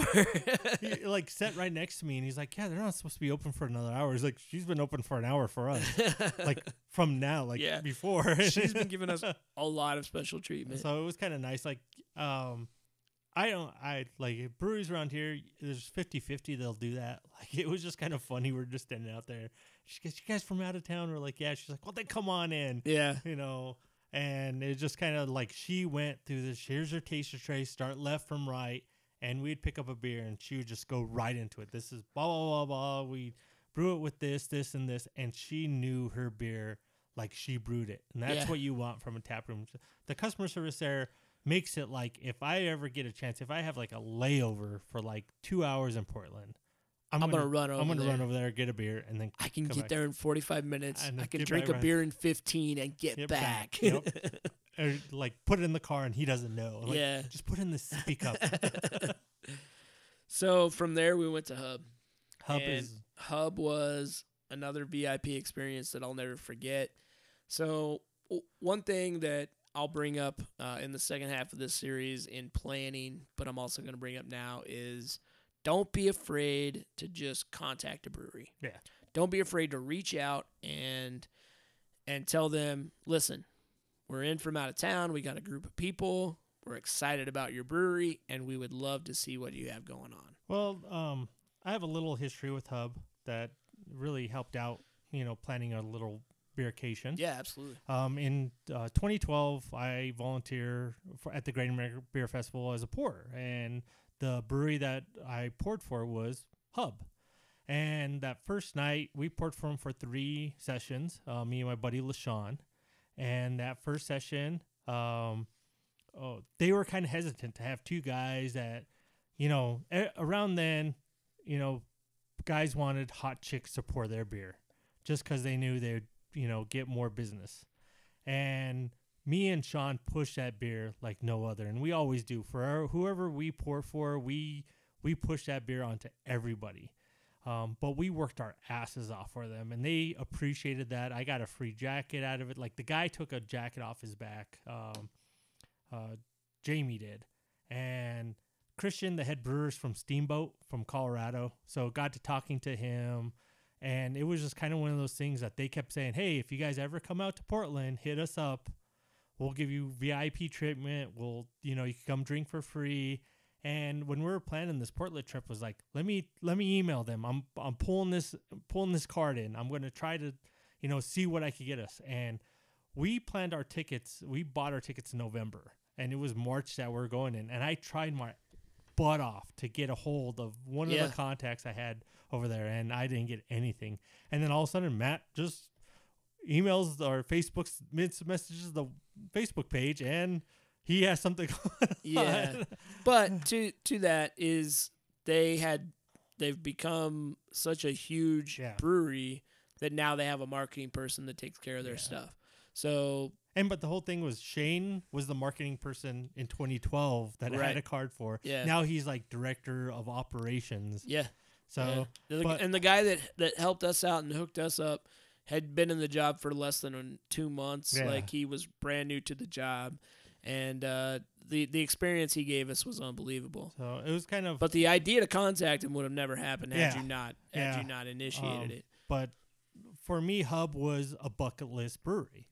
Oh, like- absolutely. Like it was one of those I like I would have been upset if we made all that travel and we could couldn't just go and have their beers at the brewery. Like n- not even do the tour, just go to their brewery. Like I would have Yeah. been like, well, that was a waste of a beercation. Like my Yeah. my go- goal was hub. Like everything else was just aftermarket. Now other stuff made it like holy shit! Like Portland has all these excellent breweries, right. but hub was that main goal for It was me. A one on the A1, list. yes. Yeah. So- And and it turned out to be like I said, probably the most memorable experience Oh, of yeah. the whole trip. The way we were treated was incredible. oh yeah, The minute we walked in the door was like at first I felt like, okay, um, what have I done? Because we were waiting for um, we were waiting for the marketing director to come up and just kind of like get done with whatever work he was doing. Yep. But basically they they were like, "Oh well, he told us to just give you beer until until he's ready to go." Oh yeah. So they were feeding us pints of beer like while we were waiting for him to come up.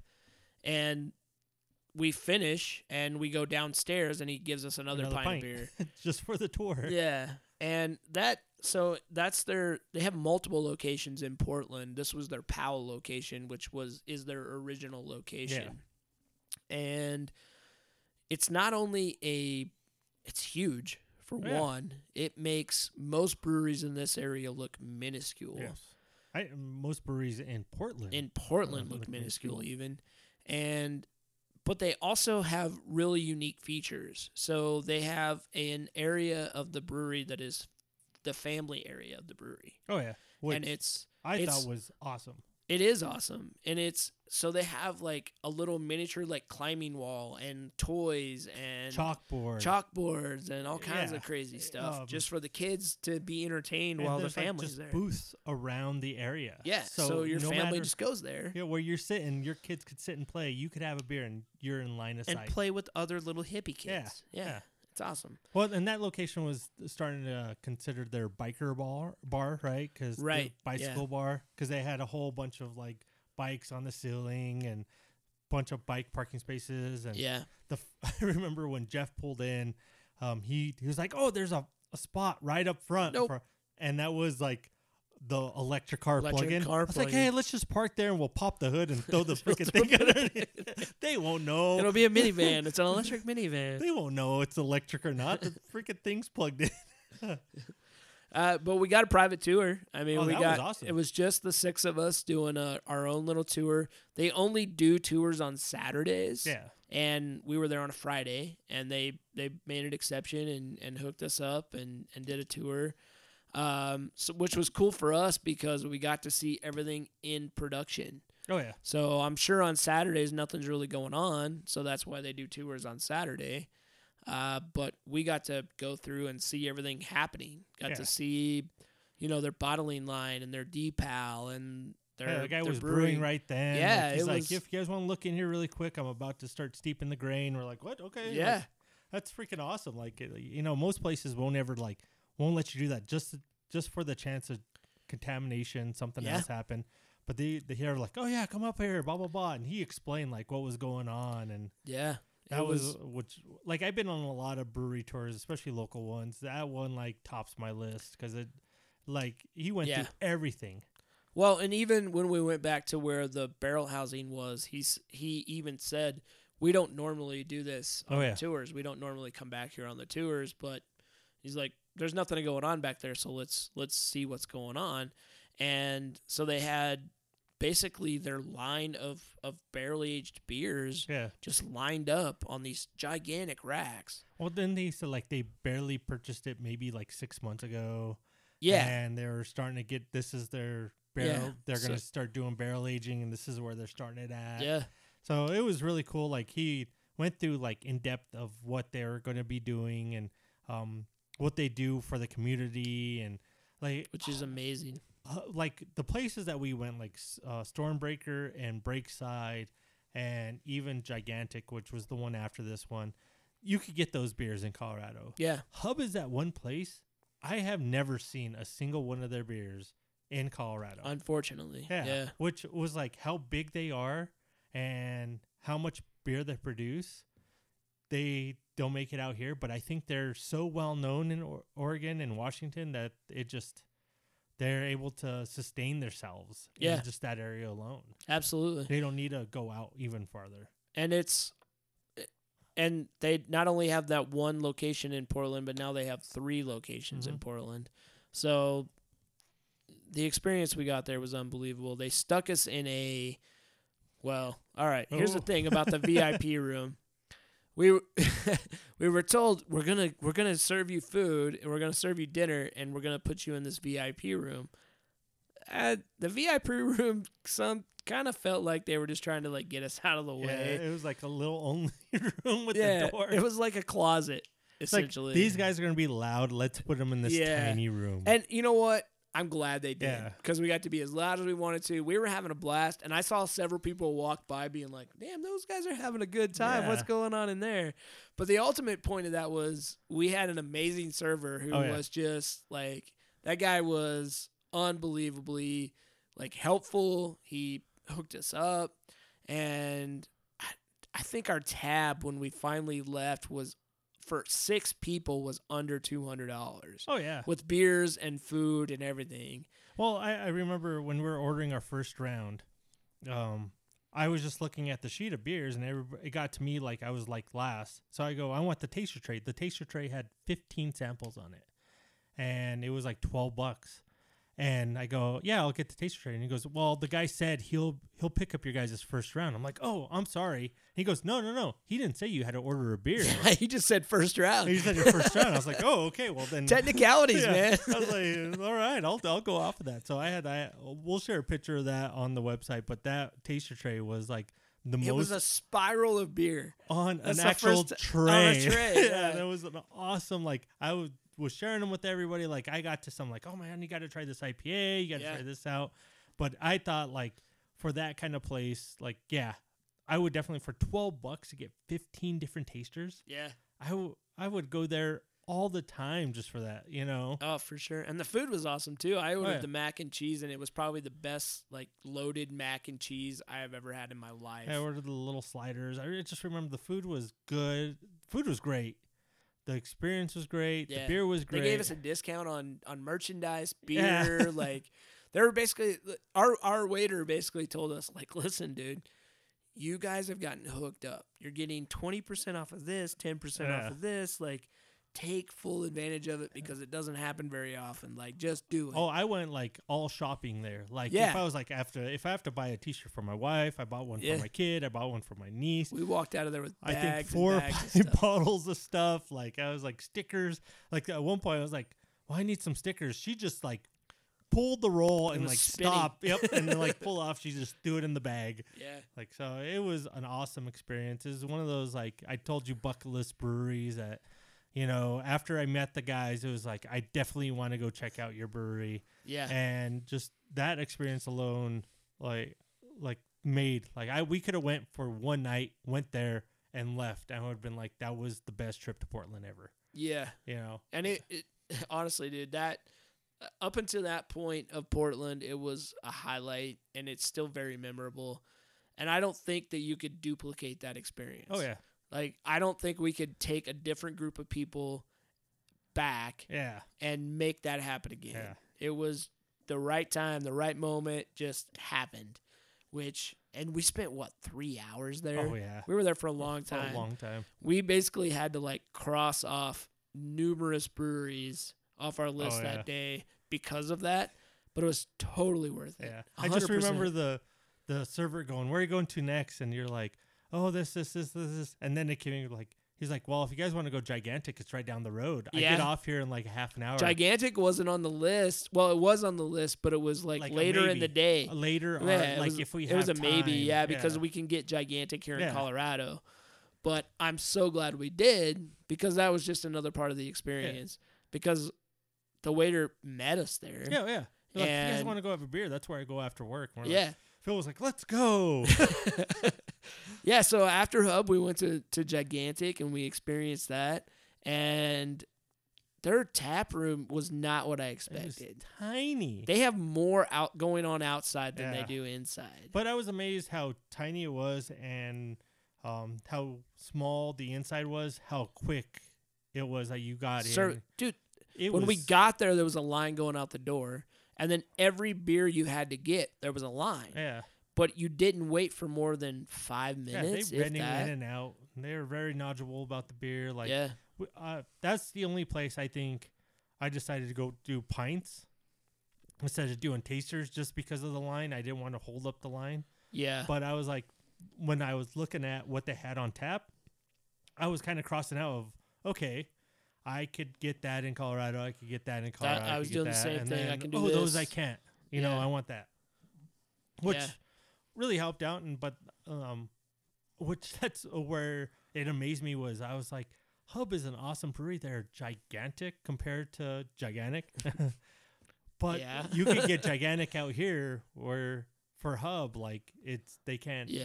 get there. And there were a lot of beers on tap there that you can't get here in Colorado. Oh, they had a lot of special releases and a couple of um, special, a couple of like um, collaborations that we couldn't get here. Now we're pushing about Friday, about five o'clock, so it starts Yeah. really busy. It was really Uh, busy. It was like the end of the day.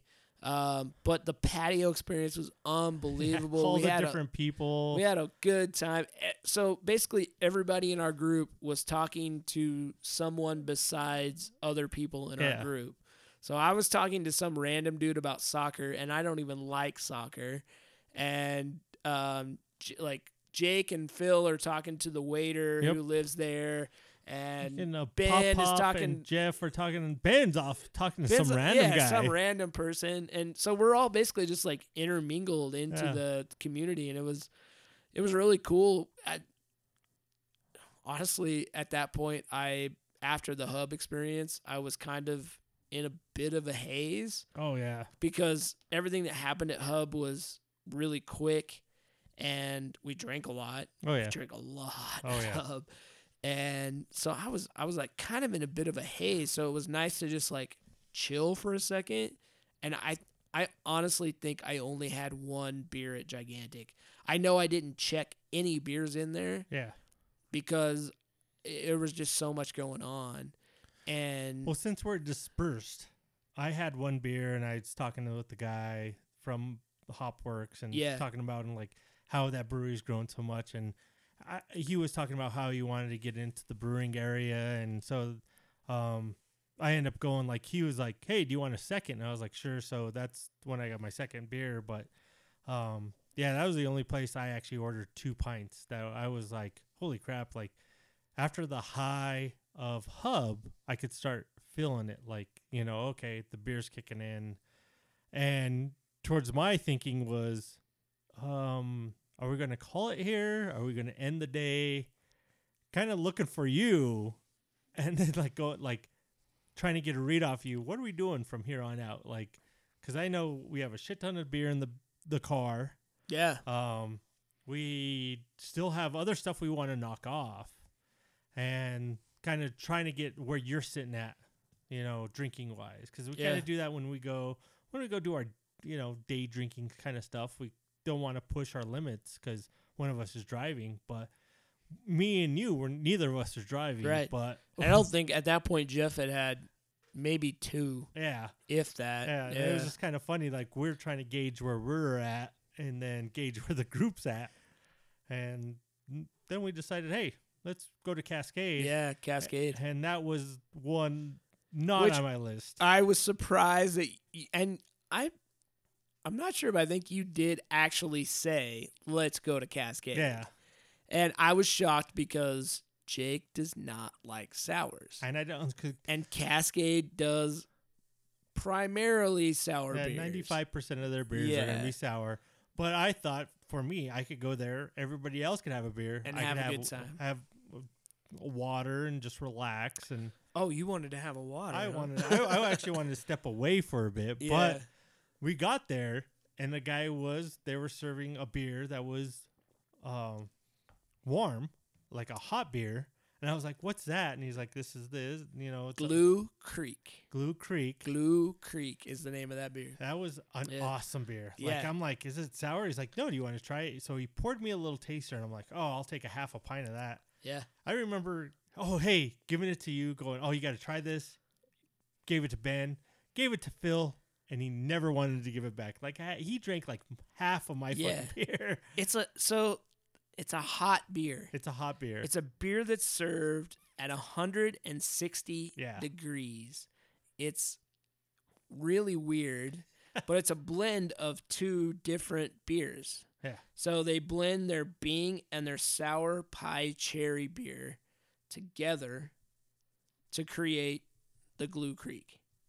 And apparently it's a traditional beer. Like it's it's something that we should have heard about before Yeah. apparently, but it I don't know. Your reaction whenever he suggested it is you were like, "What? No, I don't want a warm beer." And he was like, "No, no. yeah You really need to need try, it." Yeah. I was like, okay, let me try it. And he gave like just a little splash, and I was like, I want to, I want a half pint of that. Yeah. And then And it was, dude, just the like what he had to do just to give you like a taste of it. yeah, Like he had to go through this like whole process yeah, to give you just a taste of it. Yeah. And then you were like, "Oh yeah, I'll have one of those." And he was like, "Oh yeah, of course you will." Yeah. Yeah. but he poured it. Then I went and gave it to you guys, and then you guys had like full pours. yeah. They're like, you finished. I was like, all right, to the next brewery. You're like, no, no, we want a pint of the hot beer. I'm like, but I already drank the hot beer. Yeah. it was good. And I I was really surprised by Cascade. I didn't expect it to be as good as it was You by know, any means. I'm not a fan of the sour beers, and that place, like, I might go back to it, but for me, that was. Did I have it going the wrong way? Yeah. Pop and stop. Chinese pop and stop. Um, Made in Boulder. I would I would recommend uh, other people to like actually check that place out because their their brewery was cool. Their taps, like the barrels, were right on the wall, and then it's not the barrels. that you know, you know, they have Yeah, the taps behind yeah. them, but it was just the way it was formatted, like laid out. They had they had a like every place in Portland has a huge like open outside area, but when we got there, it was raining a little Yeah. bit, so um, we were we were inside. There was nobody sitting outside, but it was kind of cool to see that. Like it was a nice little bar, kind of like Yeah. it wasn't huge where everybody was spread out. They kind of pushed everybody together, and you know you got to talk to people around there. Yeah. And uh, that was that was pretty much the end of our day two. Um, And- oh yeah, Commons. Yeah, I forgot about Commons. We we did. Yeah, I forgot all about Commons. Um, Commons is and it was right down the road. Yeah, it was it like was. maybe It was four real blocks close. away. Commons was probably the most gorgeous brewery I've ever been in in my life. Uh, for them, what I remember, I love the brewery, like their location, the building that they're in. the building was unbelievable. Yeah. Um, how they're built, they like the building was gigantic, and they are like in this middle of it, and the bathrooms and the, you know, the bar, but the brewery kind of surrounded with the bar being on one side, and the you bar kinda- was kind of the middle of it. yeah, Like it was all in the middle of everything. and then but you could kind of look peek around the corner and Yeah. see everything. But remembering there, the service wasn't that great because I was kind of docked in the guy, and I, I think he was kind of playing me as okay, you've been drinking all day. Um, am I at that point that I got to stop serving you? And I get that, you know. yeah. So, because I was, I actually ordered a flight, and he's like, "No, how about you just get half a beer?" So I just, all right. Well, what would you recommend? Um, I didn't check in anything over there, and I think I was just trying to, but we're all spread out, and Phil was pretty gone by yeah, then. Yeah, Phil was Phil was pretty gone. But yeah, that was the biggest thing that stood out to me was just the atmosphere. Um, it was basically a huge, like, I don't know, old warehouse. Yeah, that had amazing open rafters, gigantic roofs, and it for as packed as it was in there, it was super quiet because the like the ceilings were so high and there Oh, was yeah. so like room for as many people as in there. Like for a Friday night, there was tons of people in there, but it felt like there was maybe fifty. Yeah, yeah, but it was it was a good part of the trip. I would love to go back and check it out again, Yeah. just because, uh, like you said, by that point, I don't I don't really remember the beers. I remember some of the conversations we had. Um, a couple of the locals, you know, came up to our group and were chatting with us, and Yeah. I I remember some of those conversations, but I don't remember the beers. Um, but that was kind of the end of our day. Yeah. Uh, we went back to the house after that and had a nice little steak dinner. And oh, the ride back was the ride one back was scary, hilarious. hilarious at the yeah, same time. Yeah, Phil was uh, off the charts drunk, and that was that was an experience. We learned a lot about the entire group on that ride back. Well, a Uh, lot we- about we- Phil. Phil, we learned about safe words. Safe There's, word- there's, well, safe words started before that, but yeah, it, yeah. they got used a lot yeah, that's true. to try to make Phil stop talking, but he just kept going on. Yeah, Phil. But even though how intoxicated Phil was, those steaks and everything he made that night were phenomenal. Yeah, even though he Like- slammed every cabinet door in that entire house, he was mad at those cabinet doors. Why don't these have automatic closers? was like, where's the soft closers at these my, cabinets? My doors have soft closers. Like, well, these don't, so stop, cl- Yeah. stop slamming them. Uh, but you know, we had a good meal and a good night's sleep, and we woke up for day three, Yep. which we were all hung over for. Oh yeah. Day three was a shit show. We were all hungover. It took us forever to get up. Oh, and except get for out of Jeff, the house. who was like bouncing around to go around a marathon. yeah, Jeff went and ran in the woods, Yeah. and uh, we actually lost Jeff that day. Jo- Jeff went MIA. Um, but while he was off running in the woods, we decided to hop in the van and check out the the Columbia River Gorge. Yep. And do a little bit of sightseeing. Uh, we went to some falls. Yeah. We checked out Wahkeena Falls, which was beautiful. It was an amazing hike up. Um, really, it's a really super easy hike. It was all paved, and to me, that was better than than Multnomah yeah. because There was not a lot of people there. there wasn't that many people there. The You- the Multnomah was like the um, main attraction. it was like the main attraction. They had a gift shop and all this other stuff, and it was beautiful, but it just wasn't. Well, come to know. find out, there was that trail that you could connect. The We could have done but the two, yeah. yeah, but there ain't no way. Me and Ben would have been like, "What are we doing?" Yeah, fat guys on a trail doesn't always uh, doesn't always work out There's so not like a rickshaw or something I could order to Yeah. take from one side to the other. Yeah, so that that portion of the sightseeing trip that killed pretty much our whole morning, and it wasn't it was- until like probably 1.30 or two in the afternoon that we were all like kind of over our hangover and ready to go drink a little beer. Well, I think that like was like refreshing because you had those falls and that that water just hitting off those rocks and you're getting Yeah. that mist. Yeah, And you know you showered that morning, but you're still trying to get up. But that like,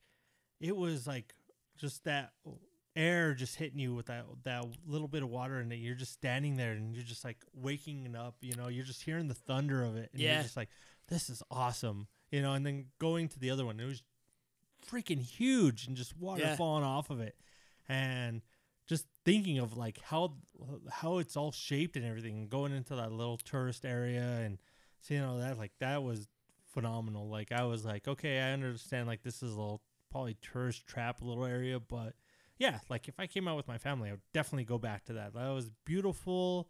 It was relaxing. It was, you know, just want to like at any point I was not like, oh yeah, we're supposed to be drinking beer today. Like it Yeah. was like, man, I could get a sandwich and sit out here and relax. yeah. Now, if there was a brewery there, it would made it a hundred times better. But Well, the first brewery we went to that day wasn't that far away. Thunder Yeah. Island Oh. was just a skip from there, and the scenery was insane. oh yeah, like I don't. If we would have voted, I don't think we would have left for the rest of the day. Um, no. No. I, I could have easily stayed there for the whole Oh, yeah. rest of the day. Thunder Island Brewing is right on the Columbia River, and it overlooks Thunder Island. And on one side, you have the hills with waterfalls and beautiful trees. And then you look across the river, and you have the exact same thing Yep. going on across the river, but that's in Washington Yeah, and it was that one spot to me is probably the best setting for a brewery I've ever experienced in my life. And the beers were really, really good too. they were phenomenal. Yeah. Like Yeah. I was. That's where I made the point of I could have had a pint of each of those beers and sit Yeah. all day long. They're Kolsch. Uh, Kolsch was oh, so awesome. like, but it was like one of those breweries. Like you're just thinking like this is what beer is all about. yeah. The place you could chill. It had good atmosphere. They had um, wood fire going on. You could smell it. It's just like yeah. It was everything put The majority together. of their like seating is outside. oh yeah. And so I was talking to one of the bartenders about it and I was like, "So, what do you guys do in the wintertime?" And he goes, "Everybody still sits outside." Yeah, they had a whole bunch of heaters. Yeah, and they had, he, they just had a bunch of heaters, and he's he said it doesn't matter. Everybody sits outside, and he said it's just as great in the winter as it is in the summertime and or in the spring when we were there. So it's uh if if you go, I would make a day an uh, like a good day where you have the full like from the time you go to get breakfast to the time you are ready to come home in the evening just doing the the Columbia River Yep. Gorge. You have pFriem Brewing up there. You have Thunder or um, Thunder Island. Yep. Backwoods. Backwoods. Backwoods is Walking unbelievable. Man. Walking Man was good. So See, after after we did Thunder Island, we went to Walking Man. We have two different reviews of that. Like you thought you thought it was good. We could have we could have probably skipped it, I th- I feel like we could have sp- skipped it. and I, felt like it was actually really good, and I'm glad we went.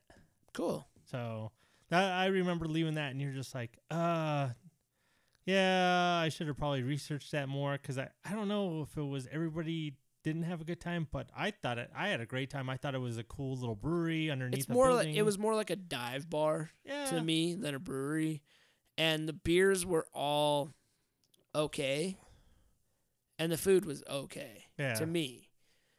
So like I I could have skipped that. Like to me, I was like, eh, well, I, I we probably could have just ran right past that. If we went past that and went to Backwoods, which was next on the list, and got their pizza, yeah, I could see the point because I did eat. pizza was I, ate at- I we ate at Walking Man, but we could smell the pizza. And at, everybody was ordering that pizza. Every table around us had a pizza except for us. and we're just sitting there looking like, man, do we need to order a pizza?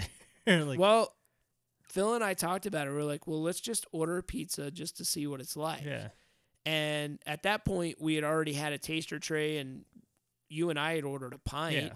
And we were like, well, if we're gonna do it, we need to do it now because It's going to take some time. it's gonna take some time. And we we didn't end up doing it. Well, I think you guys ask about it, and they're like, "Oh yeah, we're like 45 minutes behind on the pizza," and they're like, "Oh, yeah, we're already through our tasters. We did Yeah. our draft. Like Yeah. that place, like Backwoods. Um, I did a little bit more research on it because the brewery itself is just phenomenal.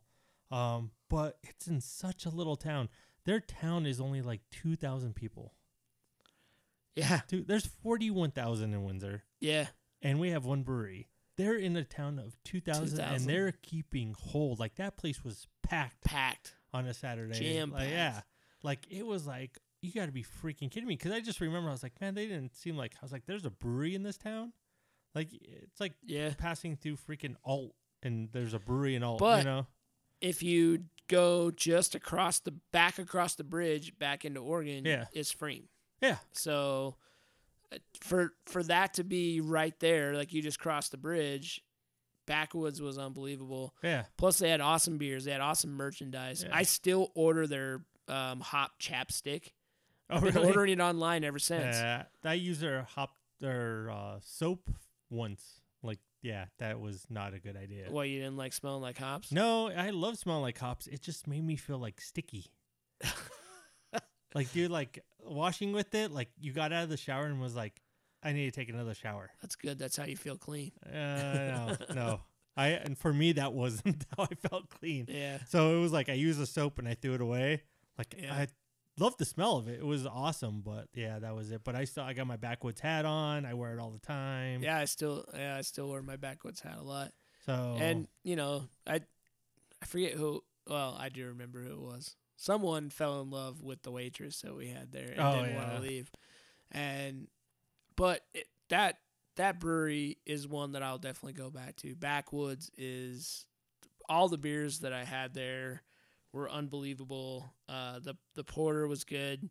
They had Spruce Springsteen, which was their winter warmer that they put spruce tips into and that one I was shocked by because I didn't expect it to be as good as it was, and mainly because I was, I forget when I got to it in the in the um the rotation. in the rotation. I was like, man, I don't know that I'm gonna like this. It's got spruce tips in it. Like it just tastes like it's gonna taste like a tree to me, or seems like it's gonna taste like a tree to me, and it, it didn't. It was uh, it was actually nice. The cinnamon came through pretty well, and I enjoyed it. for our listeners out there, what me and Matt usually do at some breweries I go to, we order just one taster tray. We each have a taste of each beer, And then and then we draft. we draft. And that one was probably one of the hardest drafts. that like, was a tough draft. we actually set for a little while and said, "I need some time Yeah. to come up with my up with. my strategy for this draft," because we knew what what other would pick, but you want to try to counteract that other pick to Yeah. get the other beer you wanted. Yeah. So- it was like we were we were picking based on what we thought the other guy was going to pick Yeah. to make sure that when that last beer came down, we got what we wanted. Yeah, and it, it And- became like it was like the NFL draft, like Yeah. calling in a trade, like, "Hey, dude, I'll let you have this one if you let me have this, dude. Let me think about that." Yeah. you know, like, Yeah, coming down like it's funny whenever we and that was actually the trip that we came up with the draft. yeah, that was like, And I don't remember which brewery we came up with it at, but we decided that okay, we have these beers left. let's we know know 'em. which ones we love, so we're gonna draft them. I think And it was did all about Breakside. Like, me and you shared a tray, and they had a tray, yeah, and I'm like, okay, let's just draft. You pick one, I'll Yeah. pick one, and then when we go to the next brewery, I'll start the picking. Yeah.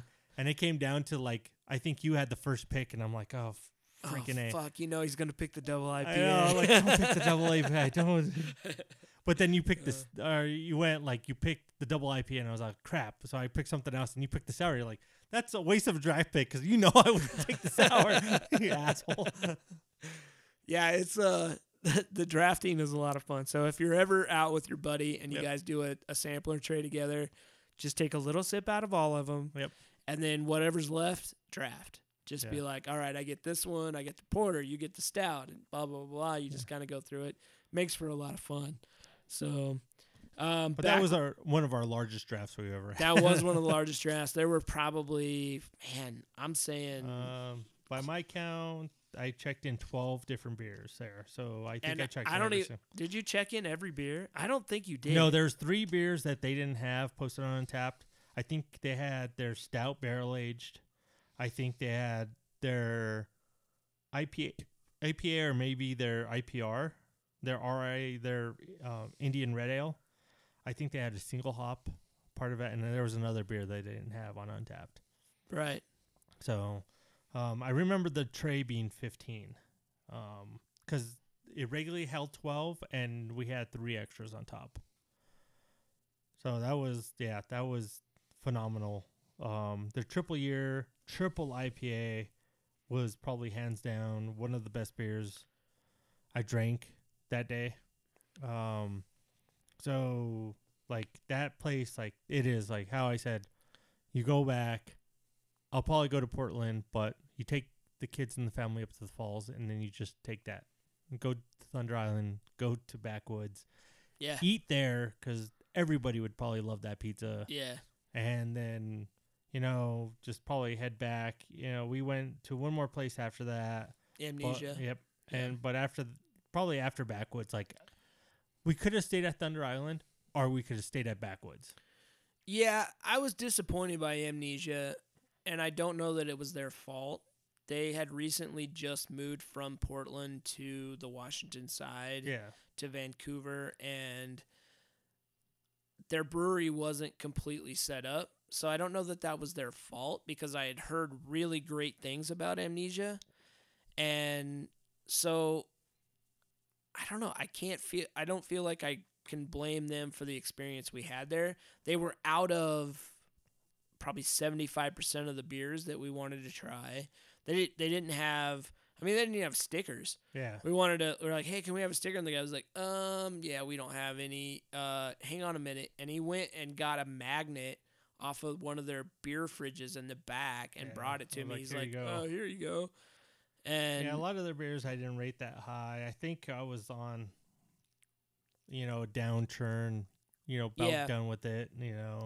well, and there, there was quite a gap between Backwoods and Amnesia. There think was we actually probably an hour drive. Yeah, we stopped a bit and lots um, of scenery to yeah. see. So and Phil pulled over and we walked to like this end of the road and looked over like this, almost like a farm on the You're right. river. Yeah. That was yeah, beautiful. Like Yeah. I was glad about that stuff. You kind of really just needed to get out, get some air, yeah, um, see what you know the Washington, Portland, you know Oregon border was all about. But that was a nice, you know, I think also for Phil because he was driving the whole day, he just wanted to get out a little extra. yeah. Um, but it was And it was raining that day. oh yeah, it, it, was, was. but it, it, was rained like that whole day. But it wasn't like downpour. It was like It, would seemed like every go. time we'd go into a bar, it would rain. Yeah. and then we'd come out and it'd stop. Yeah, but it was like maybe a light drizzle by Yeah, then, so yeah. it was nothing you couldn't be like out in. Yeah, Um, but yeah, just seeing that like, you know, living in Colorado, versus the beauty of Colorado. Um, for me, if there was options to move, I think Portland would be one of those options. in a minute. in yeah, Yeah, in a minute. because those falls like I was Phil was driving. I had like back seat to myself because Jeff didn't go. So I started getting like all cozy and getting ready for like this long drive to the falls. And I'm starting to like maybe drowse off and you're like, We're here and I'm like pop my head open like Are you freaking kidding me? I it's been like 15, 20 minutes and we're barely outside of Portland. You're telling telling me we're outside Yeah, you were at the yeah. falls? Like that was awesome. And then just taking that nice drive through scenery and then hitting a brewery and then driving a little bit, hitting up another brewery. Yeah, And it just like for the day before where it was just like get in the car brewery, get in the car brewery, get in the car brewery, to actually everybody to sit and talk about the beers about that brewery and before we got to the next one was Yeah. actually really cool. it was. And you know, like we said, amnesia was. It was on the list. We had a good time. Yeah. we had some beers there. Yeah. Nothing memorable. Yeah.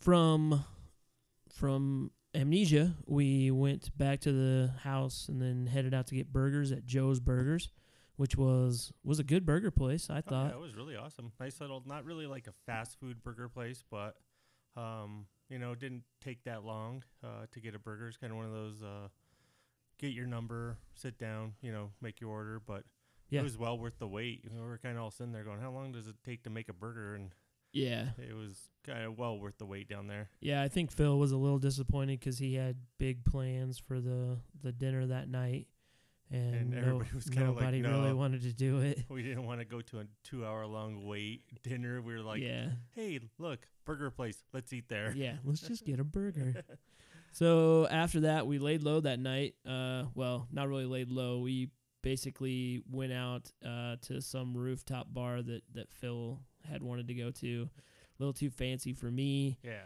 Uh, I still had a good time because Phil was feeding me uh, glasses of whiskey one after another.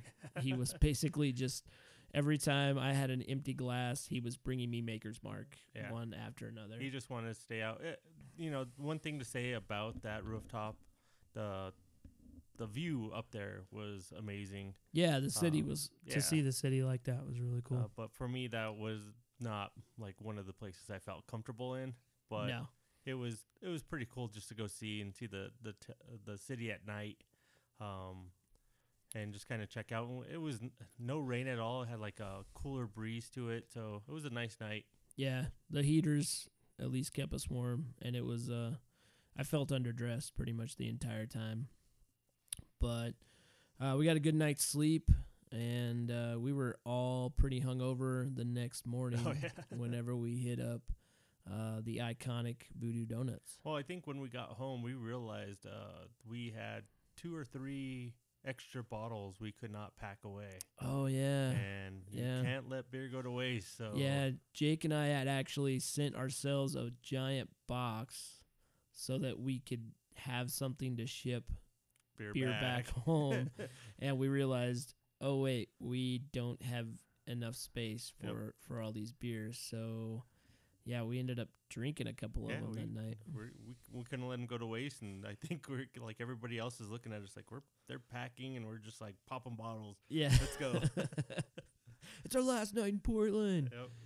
And uh, yeah, but I was definitely hurting the next day whenever Yeah. we went to Voodoo Donuts. We Oh, had to yeah. stand in line for Voodoo, and I was I was hurting. Yeah, was hurting just real bad. just waiting for that, and uh, you kind of you're in that line. You're have a hangover, and you're just like waiting. Like, is this really worth it? Is this really worth Yeah. it?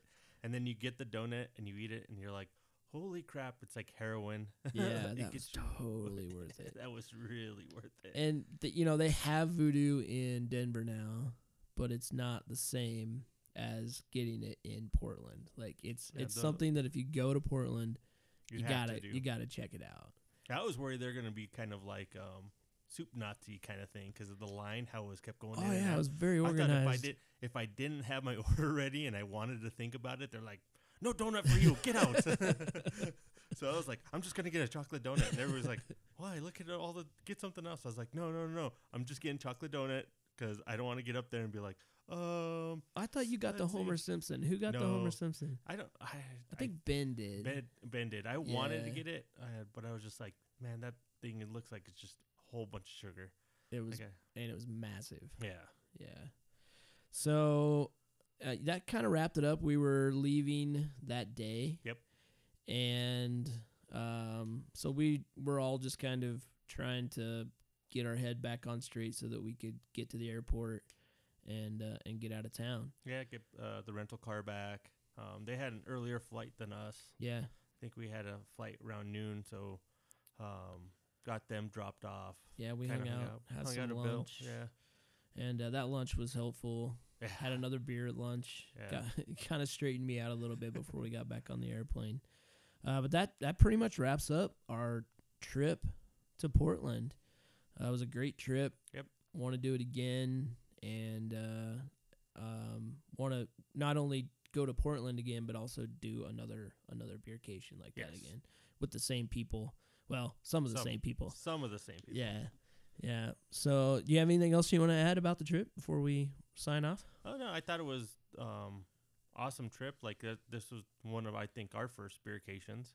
Um, if you want to do a beercation, I think Portland is one of those cities. Like for a first one, is well worth the the shot.